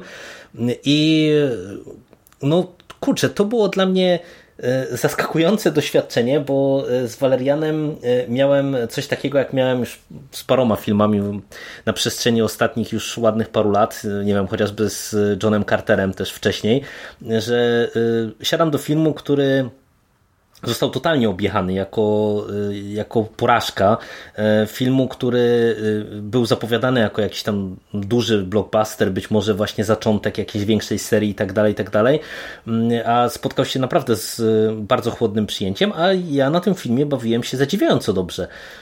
I nie wiem, czy wy w ogóle widzieliście, ty chyba Siku widziałaś, mhm, tak, Waleriana, tak, tak. jak rozmawialiśmy, ty Szymas widziałeś nie, Waleriana, nie. czy nie? E, I e, ja rozumiem część uwag e, do tego filmu, bo faktycznie fabuła wydaje się momentami trochę pretekstowa, powiedziałbym. Natomiast bardzo wielu uwag krytycznych, które słyszałem, czy to pod adresem głównych aktorów, czy pod kątem nawet strony wizualnej, nie rozumiem, bo dla mnie tutaj aktorzy, których dostaliśmy w rolach głównych, a Cara Delevingne chyba, jeżeli dobrze pamiętam, ona się nazywa ta aktorka, modelka, E, grała e, Lorraine e, i Dane DeHaan grał Valeriana i oni mi się sprawdzali, moim zdaniem całkiem przyzwoitą chemię mieli na ekranie, a od strony wizualnej to ten film był dla mnie super i żałowałem autentycznie w trakcie seansu, że mi się do tego kina nie udało dotrzeć, bo myślę, że to jest jeden z tych filmów, który był ewidentnie robiony pod kino i o Luku Bessonie no wiele można powiedzieć, no bo umówmy się, że on też e, jest twórcą nierównym i przez e, te już ostatnie dziesięciolecia prawie od czasu tych swoich pierwszych sukcesów to mm, raczej trochę się rozmienia na drobne i, i faktycznie sukcesów z początku kariery nie udało mu się powtórzyć, e, ale wydaje mi się, że czuć w tym filmie określone ambicje właśnie takie zrobienia solidnego europejskiego e, blockbustera i e, to się po części udało. Wydaje mi się, że gdyby tutaj, nie wiem, doszlifować pewne rzeczy, e, poprawić, bo tutaj tak naprawdę największy problem to mam z wątkiem romantycznym, czy quasi-romantycznym pomiędzy bohaterami, bo ja nie znam komiksów, nie wiem jak to było prowadzone w komiksach, ale, ale ten element tutaj bardzo mocno kuleje moim zdaniem. Ale całościowo, yy, mówię, bawiłem się bardzo dobrze i w sumie nie do końca rozumiem, z czego się bierze aż tak negatywny odbiór tego konkretnego filmu, ale w ogóle yy, wielu filmów tego rodzaju, bo mówię, tak samo było z Johnem Carterem, czyli takim yy, blockbusterem, który też nie miał pretensji do zostania jakimś, wiecie, czymś więcej niż tylko solidną rozrywką, a też został objechany. Zaraz tutaj wam oddam głos, bo, bo ty Siku e, chyba też zaraz nam coś opowiesz o zabójczych maszynach, czyli też takim właśnie e, blockbusterze, który w ostatnim czasie e, przemknął przez kina i też spotkał się z bardzo chłodnym przyjęciem. No, nie wiem, dziw, dziwne to jest trochę dla mnie, no bo naprawdę mam wrażenie, że e, e, jak przychodzi sezon blockbusterowy, to co roku mamy e, kilka dużo gorszych i dużo bardziej pretensjonalnych blockbusterów niż to, co dostaliśmy w Walerianie. Zgadzam się absolutnie ze wszystkim, co powiedziałeś. A nawet dwiema rękoma i dwiema nogami podpisuję się pod tym, że wątek romantyczny jest w tym filmie pitolony. Ja uważam, że tam między bohaterami e, jest takiej miłosnej chemii, jest jak na lekarstwa, bo jej w ogóle nie ma i oni gadają cały czas o tej miłości. E, przynajmniej tak to zapamiętałem, nie? Że tak często mówią o miłości, a tej miłości w ogóle od nich nie czuć. Powiem ci, że y, jeżeli chodzi o Johna Cartera, to może nie film miał takie aspiracje, ale na pewno Disney miał takie aspiracje, bo to było jeszcze przed wykupieniem Gwiezdnych Wojen, że właśnie John Carter to będą takie retro Gwiezdne Wojny, ich własne. I mówi się często, że porażka, całkowita porażka y, tego filmu przyczyniła się do tego, że oni sięgnęli po po marki, tak? Po, po Gwiezdne Wojny i zaczęli się rozszerzać, bo mm, ja pamiętam te artykuły, że John Carter to jest, wiesz, wielka saga Barrowsa i e, oni widzą w tym właśnie kurde, no jakiś gigantyczny potencjał. I o ile sam film był bardzo fajny, to, to jako potencjalnej serii to jakoś tego nie za bardzo widziałem. E, wiesz co, jest chyba coś takiego, że pewne na pewne filmy nie ma a, a, czasu, to znaczy one mm. trafiają w zły czas tak jakbyśmy sobie popatrzyli na, na jeszcze inne nieudane projekty Disneya, to jest jeszcze ten Lone Ranger. Nie pamiętam jaki to był, ale to był taki e, western w klimatach nowej przygody. Chyba go nawet Warbiński robił. Coś jak zrobił Piratów z Karaibów, to później miał Lone, Lone Rangera robić e, na, na Dzikim tak, Zachodzie. Tak. I tam mhm. był e, Deb właśnie w takiej roli takiego Indian, Indianina.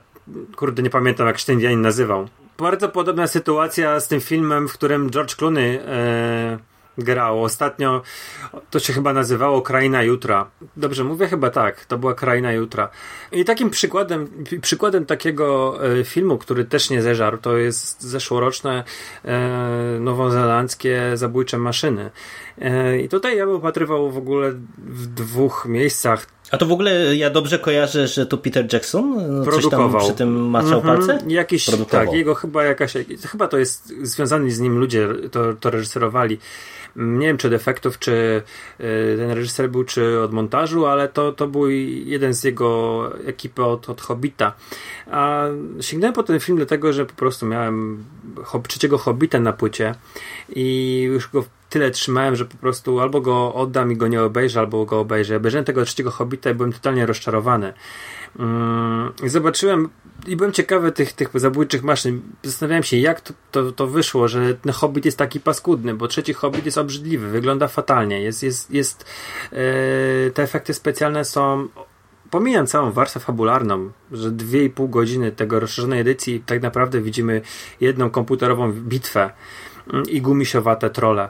E, byłem ciekawy, jak wyszedł inny film właśnie z tego jego stajni z tej Nowej Zelandii i sięgnąłem po to, bo na Chili, mm, o którym mi Szymas kiedyś powiedział, e, zobaczyłem, że są te zabójcze maszyny, kupiłem sobie ten, wypuszczyłem sobie ten film, obejrzałem i on jest naprawdę bardzo dobry. Efekty specjalne są zdecydowanie lepsze i e, w ogóle cały świat taki steampunkowy przyszłości, bo to jest się dzieje 1000 lat, 1400 chyba, czy 1300 lat do przodu, po upadku cywilizacji ludzkość e, tak jakby weszła w steampunk i mamy te jeżdżące miasta, w ogóle to jest super koncept, ale są też zupełnie inne e, miejsca. Mm, I to ten, ten świat jest żywy, jest interesujący, jest z jednej strony bardzo no, taki, wiecie, wizualnie interesujący. E, bo ma, ma tyle takich ciekawych elementów, ale też jest jednocześnie przyjemnie się to ogląda, bo to jest takie, jakbyś widział, retro, po prostu do, doskonale zrobione retro. Y, jest taki mm, robot, mm, nie chcę, nie chcę tutaj wchodzić w bardzo w szczegóły fabuły. Jest taki robot, który, który wygląda, wiesz, jak z lat 60. wyciągnięty z jakiegoś filmu. Mm, i to jest jakaś pozostałość po tych pradawnych tysiąc lat i żyjący android, powiedzmy. Ten film, wydaje mi się, zwiastunem jest jednej rzeczy. Zwiastunem tego young, upadku tego, tych filmów Young Adult, które w pewnym momencie świeciły triumfy. Mieliśmy Igrzyska Śmierci, Zmierzch. E, właściwie mm, na potęgę takich filmów wychodziło. Niezgodne, jakieś Dary Anioła, Miasto Kości, czy coś takiego.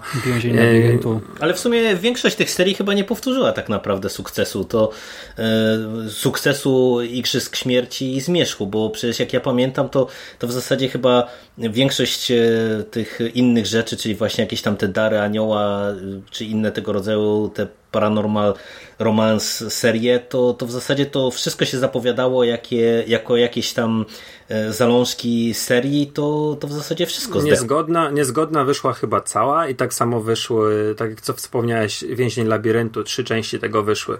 Nie wiem, czy mhm. dopisana była czwarta część, ale początkowo to była trylogia i to wyszło na 100% wszystkie filmy. Eee to także wiesz, ciężko mi mówić, bo ja mówię, nie jestem, nie jestem targetem i, tyle, nawet nie oglądałem Igrzysk Śmierci mm, poza pierwszą częścią, więc yy, nie umiem ci powiedzieć.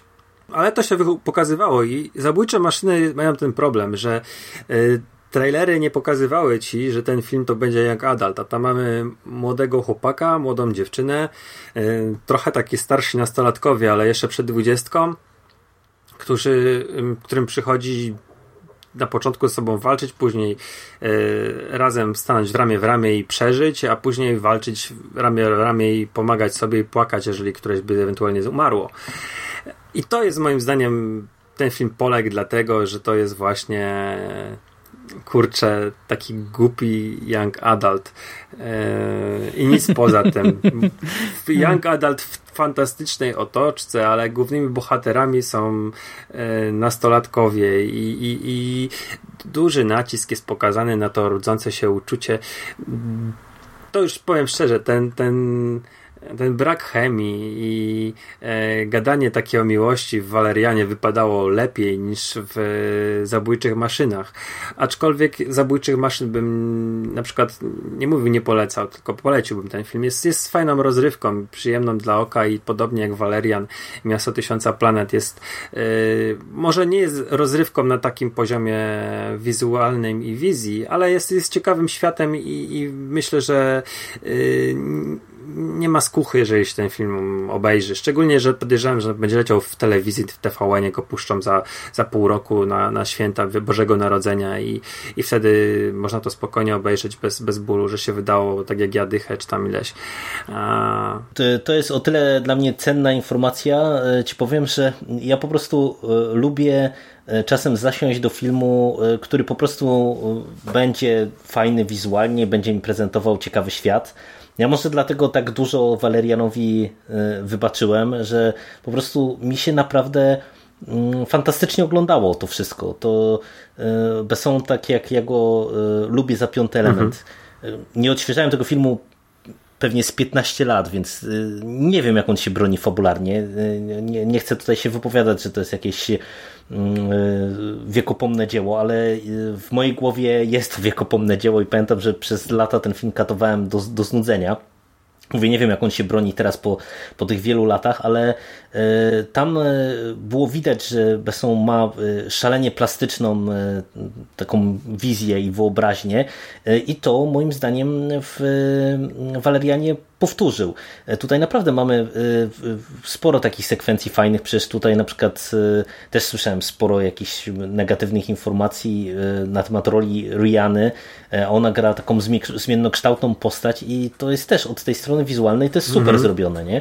I, i, I wiecie, czasami jak siadam przed telewizorem czy siadam w kinie, to ja niekoniecznie chcę oglądać jakąś wyszukaną fabułę czy, czy wybuchową akcję, tylko po prostu chcę sobie na wielkim ekranie zobaczyć, co tam komu wyobraźnia pozwoliła wykreować i dlatego jeżeli mówisz, że właśnie te, te takie zabójcze maszyny też pod tym kątem się sprawdzają, to, to chętnie sobie właśnie kiedyś tam jak wleci, czy tam gdzieś na jakiegoś Netflixa czy, czy gdzieś indziej, to sobie go chętnie obejrzę, żeby, żeby zobaczyć po prostu dla samej tej, tej wizji, a jeżeli chodzi o to, co ty mówisz e, w kontekście e, tych e, tematów związanych z Young Adult, to no ja jestem ciekaw w ogóle, jak to się będzie rozwijało, no bo teoretycznie właśnie co roku trochę tych filmów jeszcze, jeszcze powstaje, ale no to tak a propos chociażby tego więźnia labiryntu, to też nie wiem, czy, czy oni już to skończyli, czy nie, ale tak wydaje mi się, że te filmy naprawdę nawet ani nie zarabiają, ani nie, nie osiągają jakichś takich niebotycznych sukcesów chyba jak twórcy na, na to liczą, nie? No Ale właśnie. Ciekawe, ciekawe, czy to... Ja się nie wcinam, bo ja nie widziałem ani Waleriana, ani Zabójczych Maszyn, tylko Hobbita. E, do końca sobie obejrzałem, ale jak tak was słucham, to dwie rzeczy. Po pierwsze, Jerry, może po prostu chodzi o oczekiwania, nie? bo inaczej jest jak właśnie wyczekujesz filmu, jak analizujesz te trailery i tak dalej, a inaczej jest tak, jak sobie siadasz na luzie gdzieś tam, wiesz, rok, dwa lata po premierze i po prostu liczysz na odrobinę rozrywki, nie? No to wtedy masz dużo, masz zupełnie inny próg wejścia, e, zupełnie inaczej odbierasz różne rzeczy, nie? Zresztą w ogóle nawet po tych no, filmach, które my tak. śledzimy na bieżąco i potem wracamy z kina, z jakiejś premiery, wchodzimy sobie Nieważne, czy na IMDb, na Filmweb, e, na jakąś stronę z recenzjami, no i widzimy, że też dużo osób sobie jakoś się nastawiło, że my też czasem się nastawimy na coś i potem tego nie dostaniemy, no i jest e, jakiś tam niesmak się pojawia, nie? To jest jedna rzecz. A co do Young Adult, to ja myślę, że po prostu jest przesyt, bo to nawet nie jest tak jak z Marvelem, że to się ciągnie przez ileś tam lat, tylko po prostu nagle, nie? Naraz się pojawiły e, dziesiątki, e, tysięcy tytułów e, do wyboru, do koloru i celowo użyłem aż tak wysokiej liczby, nie wiem, może przesadzam trochę, ale chodzi mi o to, że jak już się pojawiały te serie, jakiekolwiek popularne, to one często miały minimum te trzy tomy, tak, a czasami miały i nie wiem, 10, 15, 20 tomów i się ciągnęły w nieskończoność. I myślę, że zwyczajnie no, ten target nawet nie jest w stanie tego przetworzyć, nie? no bo e, ile można e, takich, jeszcze niby, niby, filmy można tak łykać w większej ilości, ale te filmy są oparte na książkach. Ale nawet jak ktoś jest fanem Young Adult, no to ile tych książek e, przeczyta taka przeciętna osoba? Nie mówię o właśnie jakimś tam blogerze, vlogerze, podcasterze popkulturowym, tylko taki zwyczajny zjadacz chleba, no to sobie przeczyta tam jedną jakąś serię, może drugą, może trzecią, ale nie absolutnie wszystko wszystkie, nawet te najważniejsze, nie? A jednak w sumie tego jest też kilkanaście. E, w Stanach pewnie jeszcze więcej, bo też nie wszystko do nas dochodzi. No i zwyczajny przesyt, no ile można. Zwłaszcza, że to jednak jest często robione trochę na jedno kopyto. Nawet ten schemat, nie? Że mamy tę młodzież w jakimś zniszczonym świecie, e, czy Paranormal Romance jako tam e, inny schemat, no to tego jest na pęczki. No, znaczy to, to, co wspomniałeś o tych oczekiwaniach, to ja jeszcze w sumie teraz sobie tak pomyślałem, że u mnie to akurat e, mocno na plus e, w kontekście odbioru e, takiego Valeriana mogło zadziałać to, że ja kompletnie nie znam komiksu, mhm. a przecież Valerian to jest ikona europejskiego komiksu i podejrzewam, że jak i, we Francji i w ogóle w Europie mamy pewnie rzesze fanów tego komiksu, no to oni mogą zupełnie inaczej patrzeć na ten film e, niż ja, który nie dość, że jakby nie miałem w ogóle wygórowanych oczekiwań, no to e, nawet jeżeli tutaj mamy jakieś niezgodności co do materiału źródłowego, no to mi, mi to w ogóle nie przeszkadza, nie? No bo ja jakby się spotykam z wizją tylko i wyłącznie reżysera, a nie znaczy, z nawet o tym nie wiesz zwyczajnie, adaptacją nie? To nie, jako taką. Nie no, no tak, tak, tak, tak. Dokładnie tak. No to, to w sumie też może być e, istotny argument pewnie w tej dyskusji, nie? Ale kurde, Valerian to jest no nie, nie chcę tutaj uchodzić za eksperta, ale to jest jakiś naprawdę yy, starszy komiks i taka inter, reinterpretacja, znaczy ten film się nawet z niezłym odbiorem mm, spotkał w Europie. W Stanach było gorzej, ale ja, ja na przykład, wiesz, ja szedłem z oczekiwaniami, bo ja byłem na tym filmie z, w Dzień Dziecka z moją mamą, dostałem zabrany jako prezent i ja widziałem mniej więcej na co idę yy, i dostałem to, co, co, co oczekiwałem, czyli po prostu genialną paletę barw, piękny, żyjący, kolorowy świat, wiesz, yy, to wszystko nasycone takimi ślicznymi barwami. Yy, rasy kosmitów, które są to bardzo ciekawe i, i to mi się naprawdę dobrze oglądało. To nie, nie, nie, ja oglądałem to z innej perspektywy niż Jerry. Natomiast to oglądało mi się zdecydowanie wtedy przyjemniej niż y, jak sobie to porównam takiego mdłego, szarego, wyżyganego Hobbita. Jestem ciekawy twojej opinii o trzecim Hobbicie w ogóle, y, Szymas, bo skoro widziałeś to... to, to, to... ja pamiętam opinię Szymasa. pamiętam opinię Szymasa na temat trzeciego Hobbita. Bardzo dobrze. No to, to... Jerry, może streścisz. No to nie, no to mów. Jestem... No, Szyma, Szyma, Szymas jest wielkim hejterem trzeciego Hobbita. Pamiętam jak e, bezpośrednio po ten, po seansie kinowym to wylał takie wiadro pomyj, jak nie pamiętam e, nie pamiętam na co, czy, czy e, kojarzę jakiś inny film taki mainstreamowy, który, który by tak zhejtował Szymas właśnie jak trzeciego Hobbita. No to, to wysoka piątka, bo ja mam identycznie. Ten, ten, ten, ten film to jest po prostu potworek. A jeszcze I pamiętaj, to... że ja go widziałem w czasach, kiedy to CGI wyglądało jeszcze, znaczy no nie było dobre, tak, ale e, to, to, się dało oglądać i w kinie to nie wyglądało źle, ale poza tym e, no nadal no, pod każdym względem byłem zażenowany, delikatnie rzecz ujmując, albo wkurzony wręcz, bo były elementy, które mnie no, złościły i właśnie jest chyba w ogóle solówka o tym nawet. No. to muszę sobie posłuchać. Ten film nawet nie da się go rozpatrywać w takich kategoriach dobry, zły film, nie? Tak, tylko on jest absolutnie zarżnięty. Ja go oglądałem w tej rozszerzonej e, wersji i no to, były, to była ciężka przeprawa no i źle to wspominam, naprawdę. Już mm. ja mówię o, o wizualiach tylko, a, a a ten tam jeszcze masę innych problemów. To jest e, z trzecim Hobbitem, czy w ogóle z Hobbitem, e, to jest dla mnie w ogóle e, ciekawy temat do dyskusji, bo ja wam powiem, że jako człowiek, który jakoś tam się wychował w pewien sposób na Władcy Pierścieni, jeżeli chodzi o pewną wizję właśnie takiego blockbustera robionego w tym stylu i ja odświeżałem Władcy Pierścieni, no nie wiem, całkiem niedawno, ze dwa lata temu e, po raz kolejny i kurczę, te filmy naprawdę się nieźle starzeją, mhm. a y, ja pamiętam, że dla mnie Hobbit od samego początku to było mega rozczarowanie y, i y, tak jak mówisz, to już pomijając różnego rodzaju aspekty fabularne, czy problemy z przełożeniem e, tego materiału źródłowego na, na film, z tym rozdmuchaniem tego na trzy części i tak dalej, i tak dalej, bo tutaj byśmy mogli przez kilka godzin pewnie gadać o, o problemach tego filmu, ale właśnie to, to jest dla mnie też e, jakby swoistym paradoksem, że Hobbit, który jest filmem e, dużo późniejszym przecież od Władcy Pierścieni, jest filmem, który w każdej części, w każdej odsłonie wygląda gorzej, e, bo kiedy e, ja sobie, nie wiem, odświeżałem e, Powrót Króla i mamy bitwę, no to ta bitwa wygląda bez porównania lepiej niż to, co dostajemy w Hobicie, który, tak jak mówisz, jest szary, brzydki, nudny i, i to jest po prostu źle zrobiony od tej strony technicznej film. Przerywnik nie? Dlatego... gry komputerowej, to wygląda w ten sposób.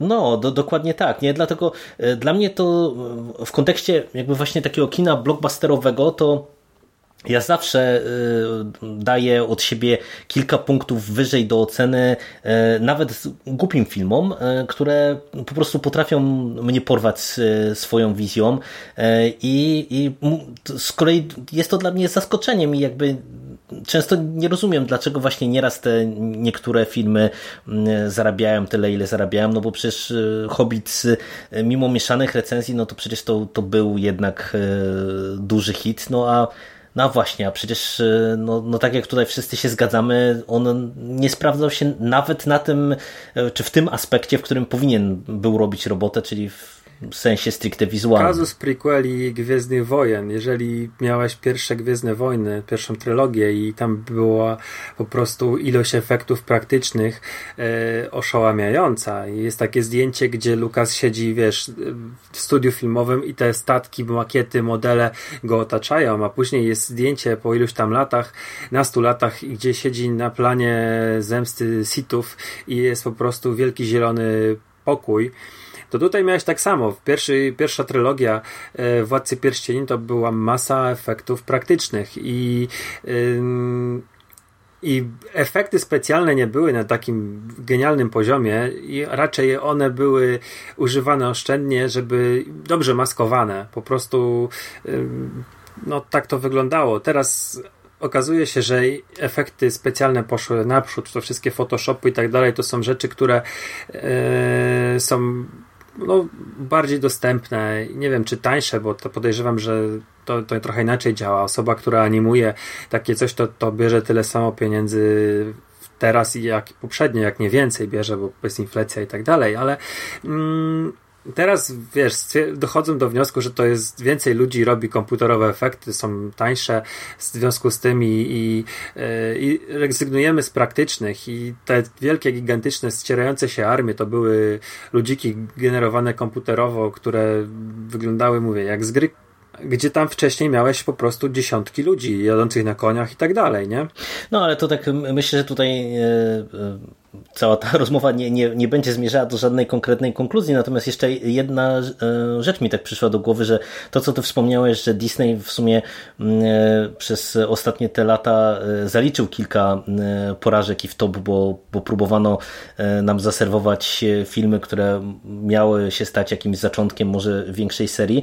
I w sumie to też jest dla mnie ciekawe, czy to, czy to nie jest pewien przesyt w ogóle właśnie tymi, tym takim usilnym podążaniem w kierunku e, uniwersów, budowania serii filmowych i tak dalej, i tak dalej, bo mm, ja większość tych filmów, które wymieniłeś, nie wiem, chociażby taką Krainę Jutra, nie oglądałem i e, ten, ten film jest mm, oldschoolowy, do, do wielu rzeczy można się tam pewnie przyczepić, ale on jest szalenie sympatyczny i e, w kontekście takiej mm, właśnie oldschoolowej e, rozrywki, oldschoolowego kina familijnego, ja go w pełni kupuję. To być może to jest właśnie kwestia po pierwsze tego, że on trochę nie przystaje może do naszych czasów, no bo e, jednak pewnie nastolatki współczesne e, nie do końca może potrzebują, czy może potrzebują, to może potrzebują, ale, ale może nie do końca pożądają w kinie jakby takich, wiecie, morałów sprzed ładnych parunastu lat, ale,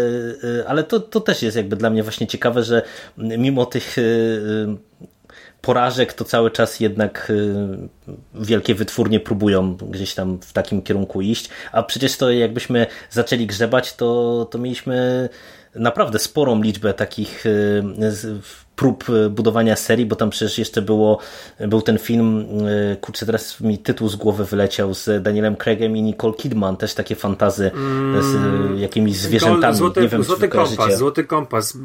Złoty kompas, no właśnie. Przecież to, fajny film. No, też całkiem spoko film, a, a, też właśnie ta seria przecież zdechła po tym filmie, nie, nie, nie odniósł on e, w zasadzie żadnego sukcesu i to mówię, jakbyśmy tak zaczęli jeszcze Atramantowe serce, w, takie, był taki, taki film. pamięci to... Nie wiem, czy kojarzycie, to to chyba na podstawie jakiejś niemieckiej serii książek, też się nie udał. No, w sumie dziwne, dziwne, ja że tak. Ja mam taką propozycję, żebyśmy się spotkali za rok w tym gronie i pogadali sobie o innym blockbusterze, bo tak jak na początku powiedziałem, wydaje mi się, że niektóre filmy nie trafiają w swój czas ale za rok będziemy chyba mieli już Dune. Mhm. I to jest chyba. Jeżeli, jeżeli do tej pory, nie wiem jak to powiedzieć do, do końca, jeżeli filmy, mm, blockbustery mają jeszcze szansę, takie wielkie filmy mają szansę yy, żeby zdobyć krytykę, zdobyć też publikę i zarobić olbrzymie pieniądze i nie są filmami komiksowymi, to mam, mam, mam takie, takie wrażenie, że Duna e, Villeneuve'a to jest taki film, który właśnie tak, takim może być takim filmem i jestem ciekawy, podejrzewam, że wszyscy pójdziemy na niego do kina i, no, na punk, na punk. I, i podejrzewam, że może być ciekawym seansem i to też jest w ogóle, mówi się dosyć mocno, że to ma być zalążek zalążek serii. E, także jestem tego ciekawy. No tylko właśnie się zastanawiam, czy producenci tam czegoś nie popsują, bo zapowiada się naprawdę nieźle, nie? Oczekiwania są bardzo wysokie, no miejmy nadzieję, że właśnie jako zalążek serii, e, no, że to nie będzie na zasadzie zróbmy od razu serię 20 filmów takich i takich, bum, bum, bum, e, szepmy pieniądze. No wiesz, no, Wilnew za kamerą, no, no to, to, właśnie dlatego oczekiwania są nadzieję, ogromne. że no, ale oczekiwania są ogromne, ale myślę, że też e, po Blade Runnerze chociażby e, powinniśmy być wszyscy trochę uspokojeni w kontekście przede wszystkim właśnie ewentualnie potencjalnych nacisków, bo wydaje mi się, że to mm, patrząc po tym, co dostaliśmy w Blade Runnerze, e, to chyba to jest gość dosyć odporny na jakieś naciski z góry i mam, mam nadzieję, że on jednak zrobi ten film po swojemu i Oby, Zatrzy... oby. Wszyscy będziemy się zachwycać. Zatrzymałem się na etapie, na którym mm, wiem, że producentką Duny jest kobitka, która odpowiada, odpowiada za ostatnie Godzilla, Pacific Rim, e, Konga i to, to, to, to, to, nie jest jakieś, wiecie, wydaje mi się, to nie jest jakaś zła zapowiedź, bo one, mhm. te, te filmy mają swoje wady, ale one generalnie mi się podobały, więc yy, liczę właśnie, że to, to, to będzie dobre. zobaczymy, oby. No to tak, to, to, to dokładnie, to tak. Tym optymistycznym akcentem myślę, że możemy skończyć ten segment blockbusterowy i przejdźmy do komedii, bo jeszcze o tym trochę chcieliśmy porozmawiać. I zanim znowu ja was trochę zagadam, e, to Szymas oddam tobie głos, bo e, wiem, że ty sięgnąłeś po pewną komedię z przeszłości, już można powiedzieć. I powiedz, co tam wyszperałaś, jakie były twoje wrażenia. Jak wspomniałeś, że chcesz rozmawiać o komedii, to przypomniało mi się, że ja teraz w Boże, nie w, to było w Wielkanoc czy w majówkę? Nie, w Wielkanoc chyba e, obejrzałem It Takes Two, e, czyli w polskiej wersji językowej czy to ty, czy to ja. No i to jest film dość leciwy, bo e, z 95, jeżeli się nie mylę. I to jest komedia z Olsenkami, tak, z Mary Kate i Ashley. I to jest właśnie ten film, ten film Olsenek, od którego zaczęła się ta ich taka na nowo wielka kariera, tak zrobiły się strasznie popularne, były na pierwszych stronach e, prasy branżowej i tak dalej. I ja o nim nagram e, osobny podcast, dlatego nie będę tutaj teraz e, dużo czasu zajmował, ale chciałbym tylko powiedzieć, że ten film jest naprawdę świetny. Ja, on po prostu sobie leciał w telewizji. Nie wiecie jak to jest. Jestem u rodziny, yy, no i gdzieś w tle leci film. Troszkę to sobie tam wcześniej pogadaliśmy, tam był jakiś posiłek, no i potem takie leniwe e, przedpołudnie czy popołudnie, już nie pamiętam, o której to było godzinie i zobaczyłem e, e, tam kątem oka zawiązanie akcji, no i tak e, wiecie, bez jakiegoś większego zaangażowania po prostu się gapiłem w telewizor i nagle sobie uświadomiłem, że przeleciało to, nie wiem, półtorej godziny czy dwie, ile on tam trwał, a ja jestem rozemocjonowany, nie? śledzę tę fabułkę, która jest dość banalna, tak, bo to są po prostu przetworzone tam tropy z baśni, śledzę ją z ogromnym zaangażowaniem i dostałem e, właśnie komedię e, romantyczną. Komedię romantyczną, której w dzisiejszych czasach szukać no, ze świecą trzeba, bo mamy opowieść o miłości, tak, gdzie to dobro zwycięża, zło zostaje ukarane, mamy trochę zabawnych gagów, trochę przejmujących momentów, fajny happy end na koniec, ale nie ma seksu, nie ma seksizmu, nie ma wulgarności, nie ma e, plot twistów na zasadzie jakiejś zdrady dzieci z, e, nieślubne, jakieś dziwaczne postacie z tła, które nie wnoszą niczego do fabuły i są tylko po to, żeby wystąpić w jakimś głupim gagu. Nie ma, nie wiem, sceny w deszczu, co też mnie zawsze wkurza w tych nowych komediach romantycznych, tylko taki naprawdę sympatyczny, przyjemny film, który ma wartość i dla dzieciaków, i dla osób tam, nie wiem, no właśnie dla young adult powiedzmy, i dla już widzów całkowicie dorosłych.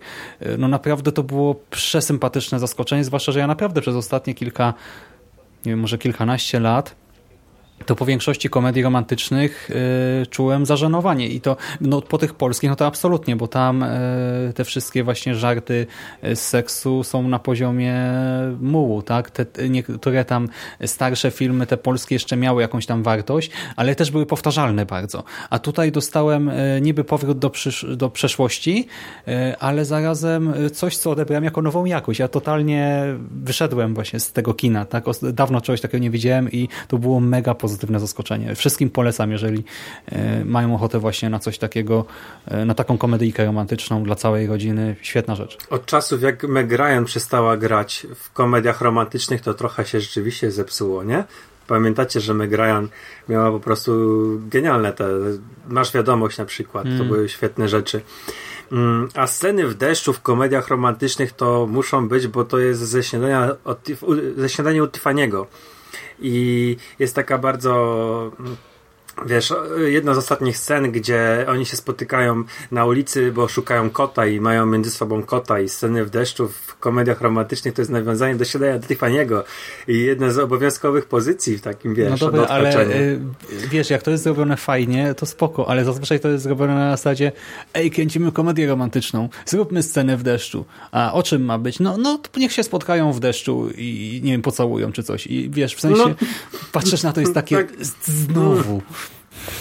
Tak wyglądała ta scena w tym, w śniadaniu Tiffany'ego. Ja ci teraz nie przypomnę, ale widziałem ze dwa, widziałem, widziałem w ogóle coś, ale jak y, Watch Mojo robi, nie? Te takie top 10 czegoś tam. I widziałem tylko, że to było akurat na innym kanale. Takie zestawienie właśnie scen w deszczu. I tam niektóre naprawdę, teraz nie przypomnę sobie szczegółów, ale były świetnie y, zaprojektowane, przemyślane, nie?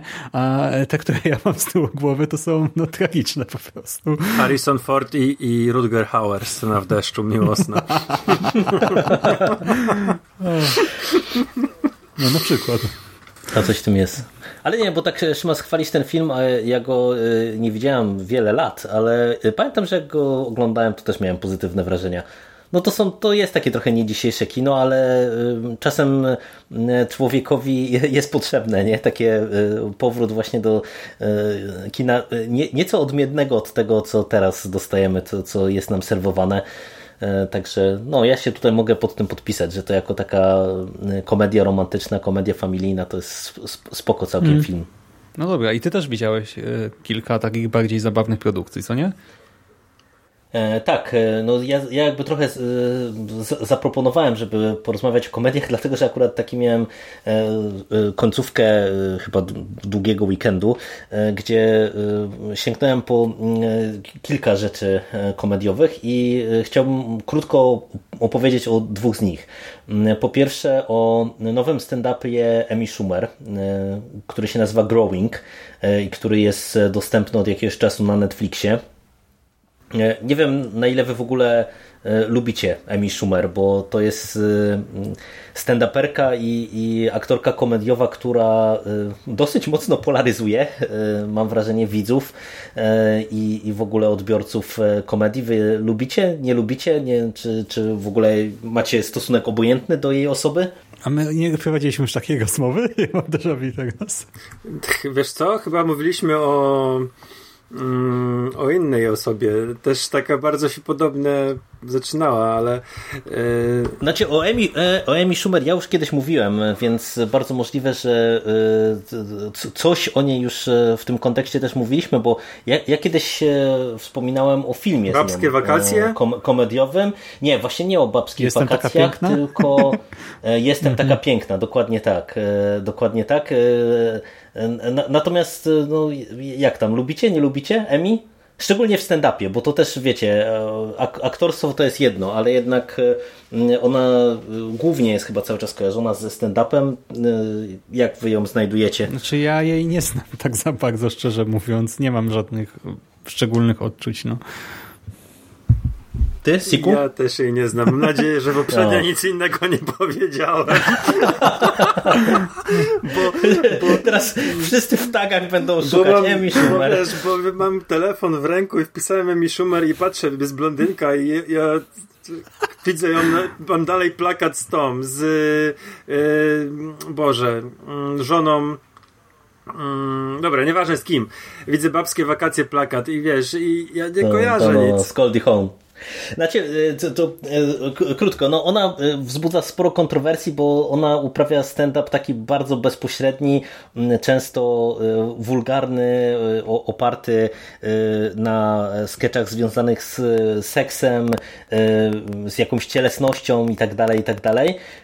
I, to bardzo wielu osobom się nie podoba, co ja rozumiem i szanuję. Jej filmy to jest trochę inna bajka, bo ona w filmach jest jednak dużo bardziej stonowana i jakoś tak e, się złożyło, że ja większość tych komedii z nią w roli głównej e, ostatnimi czasy widziałem, tych jej nowszych e, i bawiłem się w zasadzie na wszystkich dobrze, natomiast jeżeli chodzi o stand-upy, to on, te co widziałem, to ona ma dosyć nierówno. Ona miała ten swój serial Insightem i Schumer, gdzie były skecze super, super zabawne, super fajne i były właśnie takie przegięte już niższych lotów.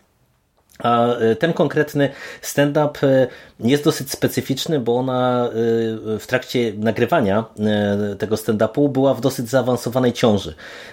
I to growing się odnosi właśnie do, do tego, że jest w ciąży i, i rośnie, ale do tego też, że jakby ona trochę, wiecie, dorasta do nowej roli, bo to było też po jej ślubie, czyli trochę dorasta do małżeństwa, dorasta do rodzicielstwa i tak dalej, i tak dalej. I to był, moim zdaniem to jest bardzo fajny stand-up, naprawdę. Momentami bardzo zabawny, bardzo fajny. Ona świetnie potrafi śmiać się sama z siebie, y, z problemów y, związanych z ciążą. Mówi bardzo bezpośrednio o takich rzeczach, które często są zupełnie pomijane, nie? No bo wiecie, ona będąc sama w ciąży właśnie mówi o tym, że nie wiem, że miała wyjątkowo ciężką ciążę, ciągle problemy z wymiotami i tak dalej, i tak dalej. No i oczywiście to znowu wracamy do tego, że ona jest bardzo bezpośrednia i często ten humor jest taki, powiedziałbym, dosyć brutalny, e, no bo ona się tam e, w tańcu nie certoli, e, ale dla mnie to jest akurat wartość dodana, nie? Że, że wiecie, mamy mm, tematy przez nią poruszane takie, które trochę, tak nawiązując do komedii romantycznych, często są w ogóle pomijane w tym prawdziwym życiu, nie? Że jakiś strach przed właśnie macierzyństwem, czy dorastanie wzajemnie jakby z mężem też do tego, żeby będą rodzicami, e, walka jakby z organizmem i, i, i z tym, że wiecie, no, ciąża jest zawsze prezentowana jako taki stan błogosławiony, coś fantastycznego, e, te wszystkie matki z reklam, uniesienie pełne i zadowolenie, że, że wkrótce e, będą miały dzieci, a tak naprawdę no to często też są te wszystkie nieprzyjemne dolegliwości związane z ciałem i, i fizjologią, ale też wiecie, te wszystkie problemy e, natury psychologicznej, nie? gdzie mamy i przed porodem, i po porodzie różnego rodzaju problemy. A do tego e, ona w ogóle tutaj e, znów skupia się bardzo mocno, zresztą no to jest w sumie dosyć typowe dla stand-upu e, amerykańskiego, tak tego mainstreamowego, który często na tym bazuje.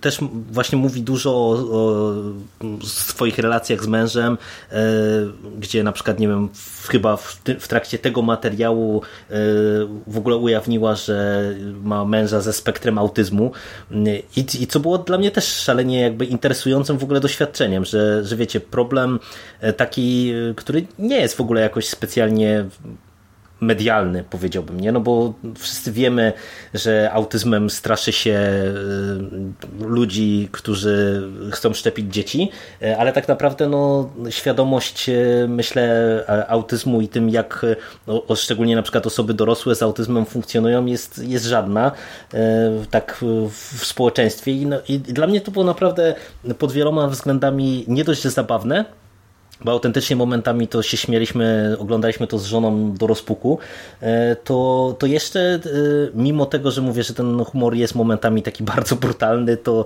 e, to było szalenie interesujące właśnie, że ona porusza tak wiele interesujących tematów właśnie tych związanych z ciążą, małżeństwem, dorastaniem do pewnej odpowiedzialności, do tych zmian, które w życiu jej towarzyszyły, także ja od siebie polecam, jeżeli byście chcieli sprawdzić jak to wypada. Hmm. Znaczy ja nie śledzę za bardzo ostatnio stand-upu, bo na tym polskim e, się zawiodłem, bo po prostu większość, mam wrażenie, że większość polskich stand-uperów to jeździ cały czas z tym samym jednym sketchem, który tam czasem minimalnie przerabia, że może w sensie nie jednym, tak, ale w sensie ma jeden, dwa, trzy numery i e, rzadko kiedy tam się dzieje coś nowego i dosłownie przejadłem się totalnie, a do tego też w którymś momencie wydaje mi się, że po takim boom na stand-up w Polsce to trochę zamarło i się właśnie opierał potem każdy jeden numer tylko na wulgaryzmach. Znaczy, okej, okay, czaję, że to jest element trochę konwencji, ale jednak e, te wulgaryzmy też powinny być zastosowane jakoś tak e, świadomie, e, tak no, powinny mieć jakąś wartość dodatkową, a nie tylko być takim szokerem, a niestety publika często po prostu słyszy bluzg i się cieszy. Takie wrażenie odnoszę z tego amerykańskiego. No, ja miałem fazę trochę, ale na teraz też nazwisk nie pamiętam, ale na tych twórców trochę ze starszego pokolenia, tych co tam e, działali powiedzmy już 10 lat wstecz. Tej najnowszej fali w ogóle nie śledzę. Znaczy jak teraz o tym mówisz, to brzmi całkiem fajnie, zwłaszcza, że e, Właśnie też ta, ta poprzednia fala, którą ja trochę obserwowałem, często skupiała się na bieżących problemach e, takich społecznych, politycznych e, i to całkiem fajnie grało. Teraz mówisz o tym życiu osobistym i tego typu rzeczach. No właśnie nie wiem w ogóle, czy w Polsce ktoś też coś takiego tworzy, bo zazwyczaj to są jednak takie żarty dość kloczne, mam wrażenie i no, w sensie nie wynika też z nich nic. Nawet jeżeli powiedzmy ten humor jest taki ok, jakoś tam tematyczny, powiedzmy związany z jakimś miastem, czy z pracą w jakimś zawodzie, coś takiego, to i tak no nie można z tego nic wyciągnąć poza tam śmianie się z bluzgów w określonych momentach. A to ciekawe w ogóle, co mówisz, bo widzisz, yy, byłem na, jak był w Warszawie Bill Bear, mm. to pojechałem i, i, kupiłem bilety i pojechałem sobie na Billa Beara. I akurat miałem te takie, no jedne z lepszych i całe dwa wielkie rzędy za mną to byli stand-uperzy ze stand-up Polska po prostu. Yy, no ja, ja nie jeździłem na stand-upy kurcze polskie i nie, nie oglądałem nawet w, internecie za bardzo, więc ja nie rozpoznaję tam lotka oczywiście.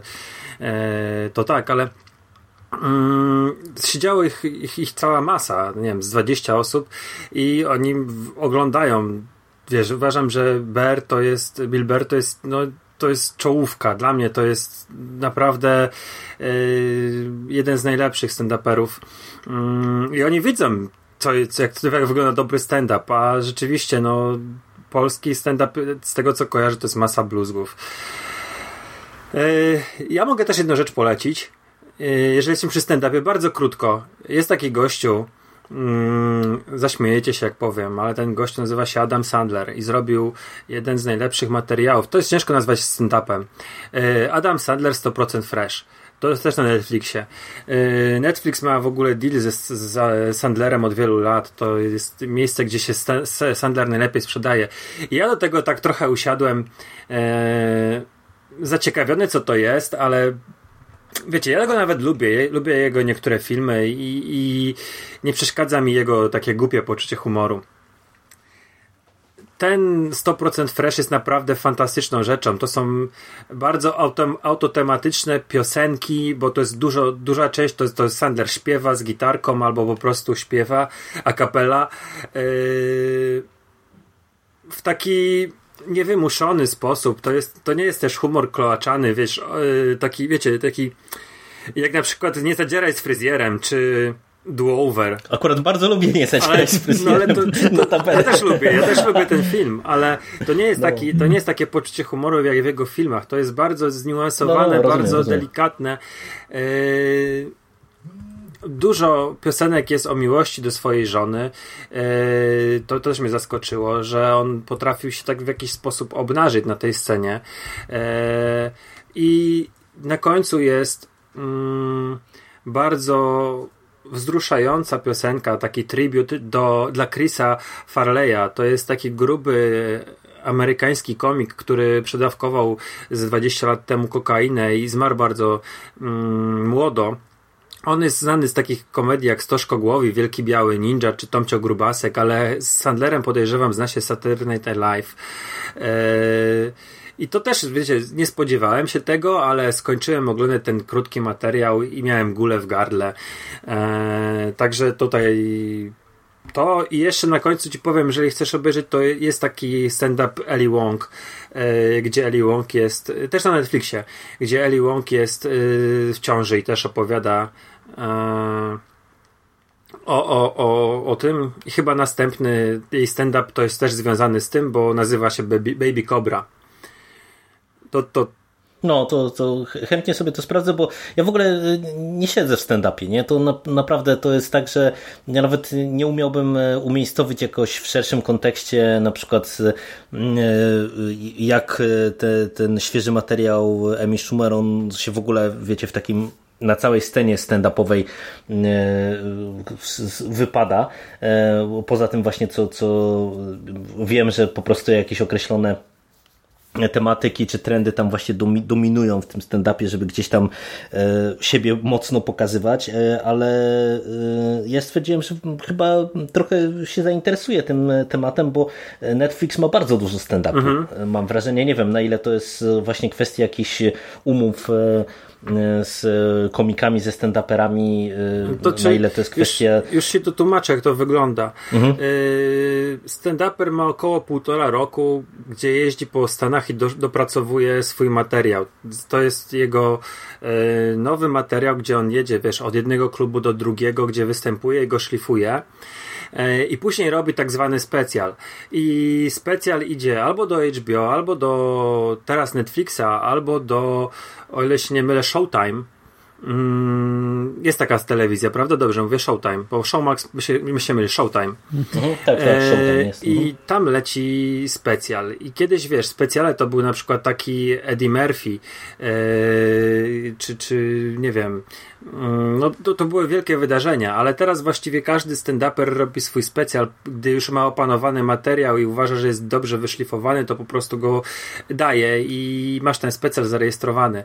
I to jest tylko kwestia tego, gdzie się do, do, dogada stand-uper, czy z Comedy Central, czy to nie, chyba ktoś ostatnio dał to w ogóle tak do, do wszystkich możliwych platform.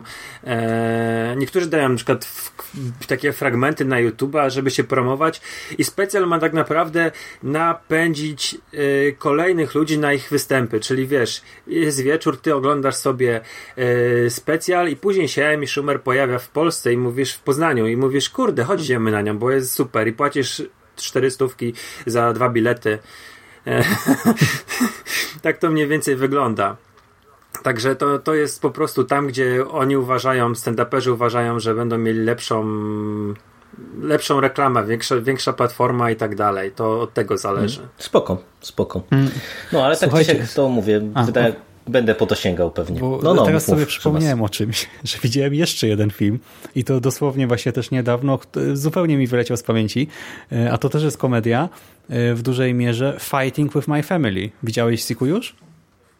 Yy, nie, nie, nie, nie widziałem. Yy, Otóż tytuł, bo Fighting for My Family, With tak? My Family. A With My Family, nie, nie widziałem, nie wiem co to jest. Yy, to jest yy, film yy, właśnie komediowy, biograficzny yy, o wrestlerce, która się wywodziła z jakiejś tam malutkiej miejscowości, była cała rodzina wrestlerów rodzina Knightów i właśnie córka z synem z tej rodziny, czyli Boże, Julia nie, e, Zara, Saraja i Zak bodajże, chociaż imiona teraz mi się może go mylić, e, zostają, znaczy chcą się zgłosić do tej ligi WWE, WWE tak? Mhm. No i właśnie tam biorą udział w eliminacjach, poznają Rocka, właśnie Dwayne Johnson też występuje w tym filmie. No i e, facet, chłopak zostaje odrzucony, a dziewczyna zostaje przyjęta, e, tylko że e, właśnie ona jest z tej małej miejscowości, trochę taka alternatywna, nie jest modelką, tylko naprawdę walczy od dziecka, no i musi się przystosować, tak, musi nauczyć się tych zasad tam panujących w tym świecie, musi sobie wyrobić swoją taką osobowość sceniczną i tak dalej. I ja tego filmu w ogóle nie planowałem obejrzeć, to była taka niespodzianka u znajomych, się nagle stwierdzili, że mamy to, oglądamy to, jedziemy i moje nastawienie było o Boże, no dobra, no już okej, okay, yy, yy, pogadamy sobie jakoś A tu jest tam. super obsada, tu jest super no obsada, No właśnie kurde. i właśnie okazało się, że ten film jest naprawdę bardzo dobry. On jest, yy, tak wspomniałem, że te komedie romantyczne teraz są takie kiepskie, a kiedyś to, kiedyś to było, nie? Tak samo tutaj, y, no to nie jest komedia romantyczna, y, tu mamy też trochę dramatu, trochę obyczaju, to właśnie to, że jest film biograficzny, oparty niby na prawdziwej historii, ale to naprawdę rusza, tak? Są sceny, przy których tam jest nam strasznie przykro, że ten facet zostaje ten młody chłopak, który też od dziecka trenował y, ten wrestling, zostaje odrzucony, no to po prostu się serce y, kraja. Y, gdy ta dziewczyna właśnie też tam ma różne rozterki, bo ona musi porzucić rodzinę, tak, wyjechać do Stanów, wziąć udział tam w różnych przygotowaniach, treningach, pierwszych imprezach, y, no to, y, to naprawdę człowiek się przejmuje i to ja, który, wiecie, ja się wrestlingiem absolutnie nie interesuję. Y, dla mnie ten sport, znaczy sport, no, sport, sztuka, tak to jest coś dziwnego. Rozrywka, to jest rozrywka. rozrywka. No. no, ale właśnie nigdy jakoś tego mocno nie czułem, czasem tam dla Beki coś sobie obejrzałem, ale absolutnie tego nie śledziłem, a tutaj się naprawdę dało dałem wciągnąć i bawiłem się e, bardzo dobrze. I w ogóle cała nasza ekipa, tak jak często e, jednak tam narzekamy na filmy Magodzimy, tak tutaj chyba wszyscy byli dosłownie co do jednej osoby zadowoleni e, i uśmiechnięci po seansie, więc polecam. A to też Netflix jest dostępne, czy... jeszcze nie było na Netflixie. Nie wiem, kto to będzie dystrybuował, szczerze A, mówiąc. okej, okay. okej, okay. spoko. W ogóle w wrestling, no, wiesz, to... wrestling ma wiele takich historii. Mamy tego yy, ten film, wiesz, zapaśnik, nie? Ale mhm. yy, wrestling sam w sobie ma wiele strasznych, takich i bardzo ciężkich historii yy, i przez całe, wiesz, de dekady. Jest, jest masa historii, które łapią, wiesz, jak się czyta o nich, to łapią za serce. I masa rzeczy myślę, że mogła być zekranizowana. Ja mam ten film właśnie, że zaznaczyłem sobie, że umrę jak nie zobaczę. Eee, bo wygląda fantastycznie. Dzięki serdeczne za polecenie. No to by to się na pewno spodoba jeszcze, jak siedzisz trochę w tym świecie, to w ogóle wow. Hmm. No a e, na koniec pewnie tego segmentu komediowego ja jeszcze chciałem opowiedzieć o serialu E, też dostępnym na Netflixie. Netflix e, nam nie płaci, żeby nie było za to, że o nim gadamy, e, czyli o serialu Bonding. Mhm.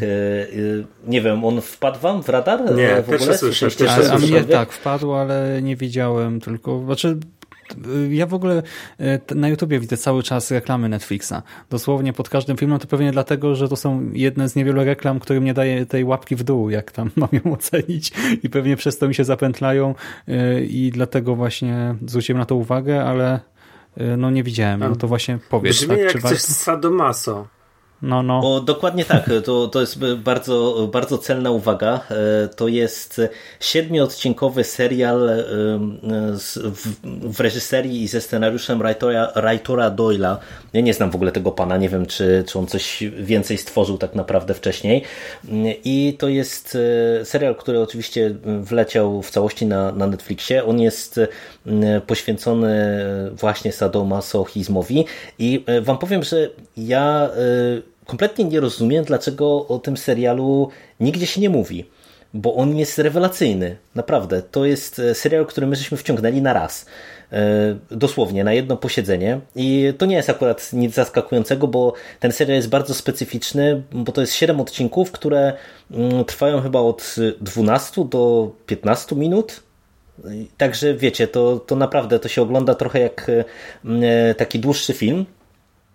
I cała historia skupia się na dwójce przyjaciół. E, główną bohaterką jest e, Tiffany Chester, która mm, studiuje psychologię, a zarabia jako domina, jako panna May i ona w którymś momencie mm, jakby zatrudnia jako swojego asystenta, no bo staje się popularną dominą w tym środowisku, zatrudnia jako swojego asystenta, pomocnika, ochroniarza swojego dawnego kolegę e, e, Pita, e, geja, który cały czas jakby trochę próbuje się odnaleźć ze swoją seksualnością i nie tylko.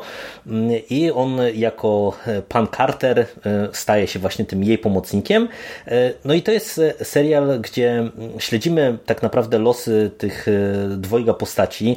Z jednej strony właśnie wchodzimy razem z Pitem do tego świata Sadoma Sochi masochizmu, no bo e, wiecie, tutaj Tiffany jest już tą doświadczoną dominą, a my razem z Pitem uczymy się dopiero zasad rządzących tym światem. Z drugiej strony e, to jest e, szalenie ciepły i e, rewelacyjnie rozpisany film e, właśnie taki o, o uczuciach, o przyjaźni, o miłości, o akceptacji samego siebie, o seksualności też, no bo wiecie, seks tutaj jest jednym z podstawowych tematów.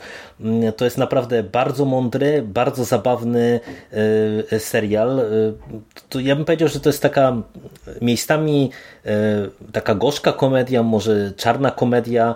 E, tutaj humor e, czasami jest e, też trochę po bandzie, no bo mamy tutaj te, te wątki związane z sadomasochizmem i tutaj naprawdę nieraz też mamy sporo takich bezpośrednich żartów z tym związanych, przy czym nie ma na gości, więc tak to tylko informacyjnie, jeżeli by ktoś się spodziewał, że tutaj mamy jakiś wyuzdany seks, to wyuzdanego seksu jest sporo, ale raczej można powiedzieć tylko w dorozumieniu czy w domyśle, mhm. ale naprawdę e, bardzo, bardzo polecam wam ten serial, bo to możecie sobie usiąść i w ciągu jednego wieczoru go obejrzeć, a e, ja bawiłem się doskonale i też obejrzeliśmy go z żoną i ona też miała bardzo ciepłe odczucia. Zabawny, ciepły, świetnie rozpisany serial. Zresztą no, sam fakt, że wiecie, to jest 7 odcinków po tam, nie wiem, średnio pewnie z 15 minut. Ja byłem w szoku, jak dobrze udało się tutaj rozpisać e, całą plejadę postaci, bo e, to e, tutaj można powiedzieć pod kątem rozpisania relacji pomiędzy postaciami ciekawych różnego rodzaju wątków pomiędzy różnymi bohaterami, bo tutaj mamy tą dwójkę głównych postaci, dwójkę e, głównych bohaterów, ale tak naprawdę jest jeszcze spora grupka e, postaci drugoplanowych i e, to wypada po prostu naprawdę fenomenalnie, że wiecie, że w tak krótkiej produkcji udało się tak naprawdę wcisnąć tyle dobra. Naprawdę serdecznie Wam polecam i, i tak jak mówię, od tego zacząłem, na tym mogę zakończyć. Kompletnie nie rozumiem, czemu w pośród tych wszystkich e, seriali, często bardzo dobrych, ale mimo wszystko takich dosyć standardowych, e, tego rodzaju produkcja, która jest jakoś tam unikatowa, się, się po prostu nie przybiła. Ona mi trochę klimatem przypomina The End of the Fucking World, bo, bo też mamy dwoje trochę nieprzystosowanych ludzi, którzy gdzieś tam spotykają się i, i mierzą się ze światem, jest to inna, e, inna produkcja, e, tak naprawdę, wiecie, te, tematycznie, ale w duchu mam wrażenie, że dosyć podobna i naprawdę y, świetny, świetny serial, świetna produkcja. Polecam serdecznie. Też sobie dodałem. Jerry, ufasz mi? Słucham, słucham. Nie wiem, czy mam się bać, zważywszy na to, że rozmawialiśmy o sadomasochizmie. Jerry, załóż te kajdanki. Parę lat temu nagrywałem podcast o takim filmie japońskim R100 eee, i y, Pamiętam, słuchałem. A, no właśnie, to wam polecam. Twojego. Serdecznie obejrzyj z żoną. Tak, Szymasz się śmieje, a pamiętam trochę twój podcast, trochę się bym bał chyba oglądać z żoną, ale pamiętam, że ten film mnie zainteresował. No, to, to, to, to co tam opowiadałeś, to, to brzmiało ciekawie, brzmiało ciekawie. Ja sobie ten bonding dodałem, obejrzę go, kurde, no Mam nadzieję, że niedługo. No. no, no, polecam, polecam wam serdecznie. No dobra. To co, to panowie? Za nami. Coś tam. E, tak, co, czy coś jeszcze mamy na liście z tematów, które byśmy chcieli w dzisiejszym przekaście poruszyć? No miałeś wspomnieć jeszcze o jednej imprezie. A, no tak, przekaz, e, w którym ja was zagaduję dzisiaj, e, ale tak, to jeszcze na koniec mogę dosłownie w paru zdaniach, bo tak naprawdę jako pewna reperkusja tej imprezy. Myślę, że powstanie jeszcze osobny odcinek e, tematyczny. E, w dwóch zdaniach o kolejnym dniu darmowego komiksu, e, który chyba dwa tygodnie temu już z mojej perspektywy odbył się w Poznaniu. I ja jestem od paru lat uczestnikiem tej imprezy e, i jestem od paru lat uczestnikiem z dzieciakami tej imprezy, w tym sensie, że zawsze z dzieciakami jedziemy e, na ten dzień darmowego komiksu e, i ja jestem naprawdę w bardzo pozytywnym szoku, jak ta impreza się rozwija, jak ona ewoluuje w coś naprawdę dużego, fajnego i interesującego. Bo wiecie, to była taka impreza bardzo kameralna, no bo to się ograniczało do kilku godzin e, w bibliotece, gdzie mieliśmy tam parę wykładów zawsze, e, trochę stoisk komiksowych, jak, jakichś tam twórców, e, którzy się pojawiali z polskiej sceny komiksowej, ale no to była impreza naprawdę malutka. W tym roku po raz pierwszy to się zrobił festiwal z prawdziwego zdarzenia. Przy okazji Dnia Darmowego Komiksu chyba odbywała się konferencja jakaś naukowa poświęcona tematyce komiksowej E, ale cała impreza chyba trwała e, w zasadzie trzy dni, od, od piątku do niedzieli ze skupieniem właśnie e, na, na, sobocie, rozpełzła się po naprawdę całym centrum Poznania, tak jak to było właśnie w bibliotece uniwersyteckiej i w tej w oku czytelni komiksów Nowa, bo, bo chyba dwa lata temu została otwarta właśnie czytelnia komiksów w bibliotece uniwersyteckiej, to, to łącznie to było chyba, nie wiem, z 6 czy 7 lokalizacji różnych, gdzie właśnie były wykłady, panele, jakieś warsztaty dla dzieci, spotkania spotkania z twórcami mm, i tak dalej, i to było fantastycznie zorganizowane wydarzenie, super sprawa. Pierwszy raz w ogóle też, tak jak mówię, ja od paru lat chodzę z dzieciakami, wcześniej ze względu na to chociażby nie za bardzo w ogóle miałem opcję, żeby stać w kolejkach do tych darmowych komiksów, bo, bo to wiecie, to też jest specyfika dnia darmowego komiksu, że zawsze mamy sporo komiksów wydanych okolicznościowo na ten dzień, zarówno tych polskich, jak i oczywiście jest e, dużo komiksów e, zagranicznych, ale w tych minionych latach to wyglądało tak, że te kolejki były jakieś holendarne i ja nigdy w nich nie stałem, a w tym roku w zasadzie kolejek prawie, że nie było, nawet jak były, to e, redukowały się tak szybko, że tych komiksów e, trochę udało mi się zgarnąć. E, do tego było naprawdę sporo twórców komiksowych dostępnych, którzy, wiecie, sprzedawali swoje komiksy, swoje ziny, którzy bardzo chętnie z gośćmi Dnia Darmowego Komiksu dyskutowali, rysowali jakieś rysunki w nabywanych komiksach i tak dalej, i tak dalej. Ja bawiłem się wyśmienicie. Y, y, mówię, z jednej strony zgarnąłem sporo tych darmowych komiksów, z drugiej strony e, całkiem pokaźną ilość też tych komiksów e, sobie dokupiłem. E, mówię, że fantastycznie się bawiłem, ale to też jest z roku na rok impreza, e, gdzie e, ja się cieszę, że dzieciaki na nią chcą chodzić. Oni już mają w kalendarzu swoim tak zakodowane, że jak jest ta impreza, to zawsze idą, bo zawsze też zgarną jakiś komiks dla siebie. I, i to było też super, bo, bo wiecie, oni już trochę podrośli. Młoda już ma 7 lat, więc ona też już inaczej na przykład reagowała na twórców komiksowych, kiedy akurat było mocno sfeminizowane towarzystwo na Dniu Darmowego Komiksu w tym roku. E, było bardzo dużo autorek, e, więc dla niej to wiecie, było też e, po prostu tak po ludzku interesujące, nie? że widzi dziewczyny młode, które rysują komiksy, ona też jakby ma zajawkę na rysowanie mm, w ogóle, nie, nie, nie tylko komiksów oczywiście, ale, ale w ogóle, więc wiecie, dla niej to było fascynujące, nie? że nagle widzi autorki komiksów, z którymi może, może sobie porozmawiać i, i podyskutować.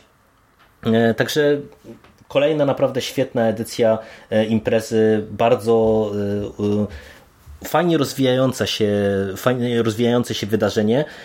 Także polecam Waszej uwadze, jeżeli kiedyś będziecie w Poznaniu, będziecie mieli okazję się pojawić właśnie w tych okolicach, kiedy ten dzień darmowego komiksu się odbywa, to, to walcie śmiało, bo to naprawdę pod kątem komiksowym to jest świetne wydarzenie, naprawdę. Mhm. Godne uwagi, szczególnie jeżeli się interesujecie komiksem, to, to zdecydowanie warto wziąć tę imprezę na No, no ja widziałem komiks y, Gwiezdnych Wojen, z tematyki Gwiezdnych Wojen twojej córki, bo jest... Tak, jest, tak, tak, jest, no wrzucałem jest, go tam kiedyś na YouTube. Jest, tak, naprawdę, tak. jest naprawdę bardzo spoko.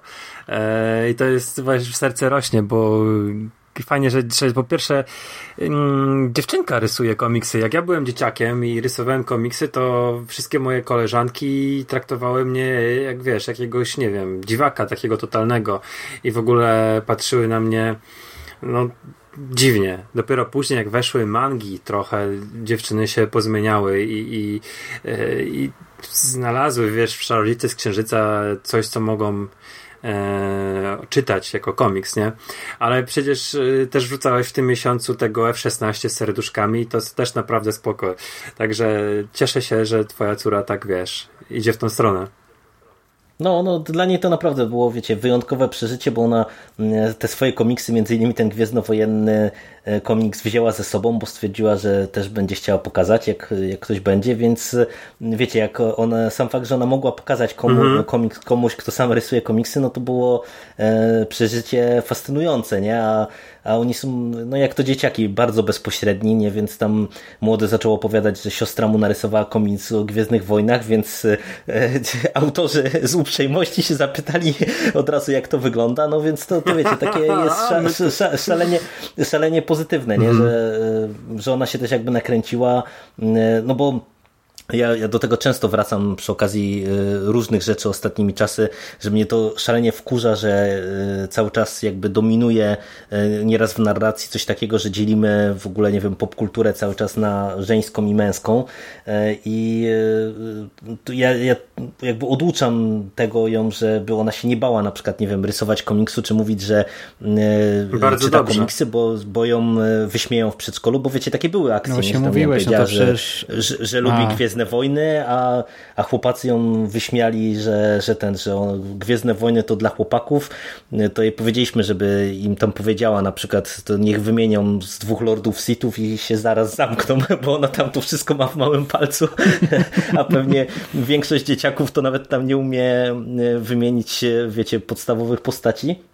No i tak samo jest z komiksami, nie? I mówię, dla mnie to na przykład było rewelacyjne pod tym kątem, że właśnie było tak dużo autorek, bo, bo po prostu wiecie, dla niej to było super, nie? Że mogła sobie podejść do autorek, porozmawiać, nie, e, zobaczyć, że one rysują, każda rysuje w innym stylu, więc to też jest, e, wiecie, fajne, nie? Że jakby nie ma jednej drogi do, do rysowania komiksów. E, No, także, także wiecie, mówię, ja się obkupiłem, dzieciaki też tam po komiksie standardowo dostały, Mm, także tak jak Ja mówię, wam się, super ja wam się pozytywnie. pochwalę, bo może jestem głupim ojcem i tam, wiecie, kiedyś jak była Lilka miała z pół roku i czytałem komiks, to jej pokazałem jakiegoś Batmana i strasznie się popłakała, ale to zrozumiałe jest, no bo tam były takie dosyć mroczne rysunki, ale yy, już ją też wprowadzam i Kajko i Kokosz był przerabiany i, i jeżeli ja czytam jakiś, wiecie, komiks, to staram się jej coś tam, przynajmniej, jeżeli to jest dla niej, to jej pokazywać, ale ostatnio Olka, mm, no wie, zna moje podejście i, i kupiła jej pierwszą, powiedzmy, Barbie, ale to nie jest taka Barbie per se, ale to jest yy, lalka Barbie podobna i to jest Barbara Gordon, Batgirl. Yy, z, Mhm. Zaraz wam tutaj, czy słuchacze tego nie, wie, nie, nie, nie mogą zobaczyć, ale, ale wam wkleję. Mm. Proszę bardzo. Także też, też moją córę, wiecie, odpowiednio, odpowiednio kształtuję. No, to, to, to, tak, to chyba e, tematy nam się wyczerpały. Jeżeli panowie e, coś jeszcze macie, to, to mówię, to walcie śmiało, bo ewidentnie was dzisiaj zagadałem w tym Nie, nie, ja bym przekaście. tylko podkreślił, że właśnie super, że y, bo takie imprezy y, często się kojarzyły nie z y, fandomem jako jakimś takim gettem, nie? że jest właśnie wysoki próg wejścia, że to są sami fanatycy, że jak nie, nie przeczytałeś wszystkich książek z serii, właśnie nie obejrzałeś wszystkich filmów pięć razy, nie znasz wszystkich postaci, etc., to w ogóle nie przychodź. Wiecie o czym mówię, nie? A teraz Mhm. właśnie one są Tak, coraz tak, bardziej tak. otwarte też z jednej strony na casuali, z drugiej strony na całej rodziny. No i właśnie jak ty teraz opowiadałeś, czy wcześniej nam na privie pisałeś, y, jak to wygląda tak od strony praktycznej stricte.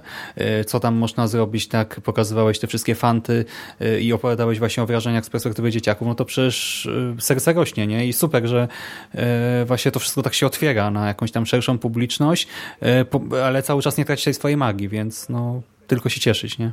No, dokładnie tak. No to co, to znowu mi- miało być krótko, a dobiliśmy praktycznie do dwóch godzin. E, Tłusty Także dziękujemy. odcinek pełen mięsa. Tak, No.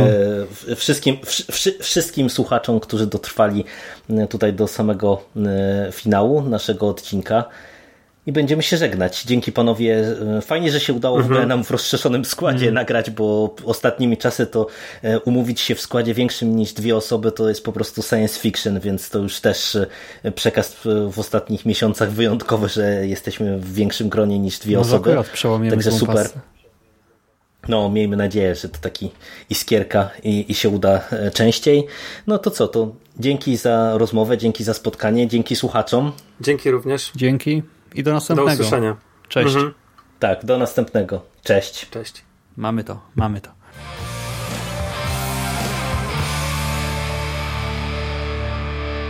You finished? That's it, man. Game over, man. It's game over. What the fuck are we gonna do now? What are we gonna do? It's over. Nothing is over!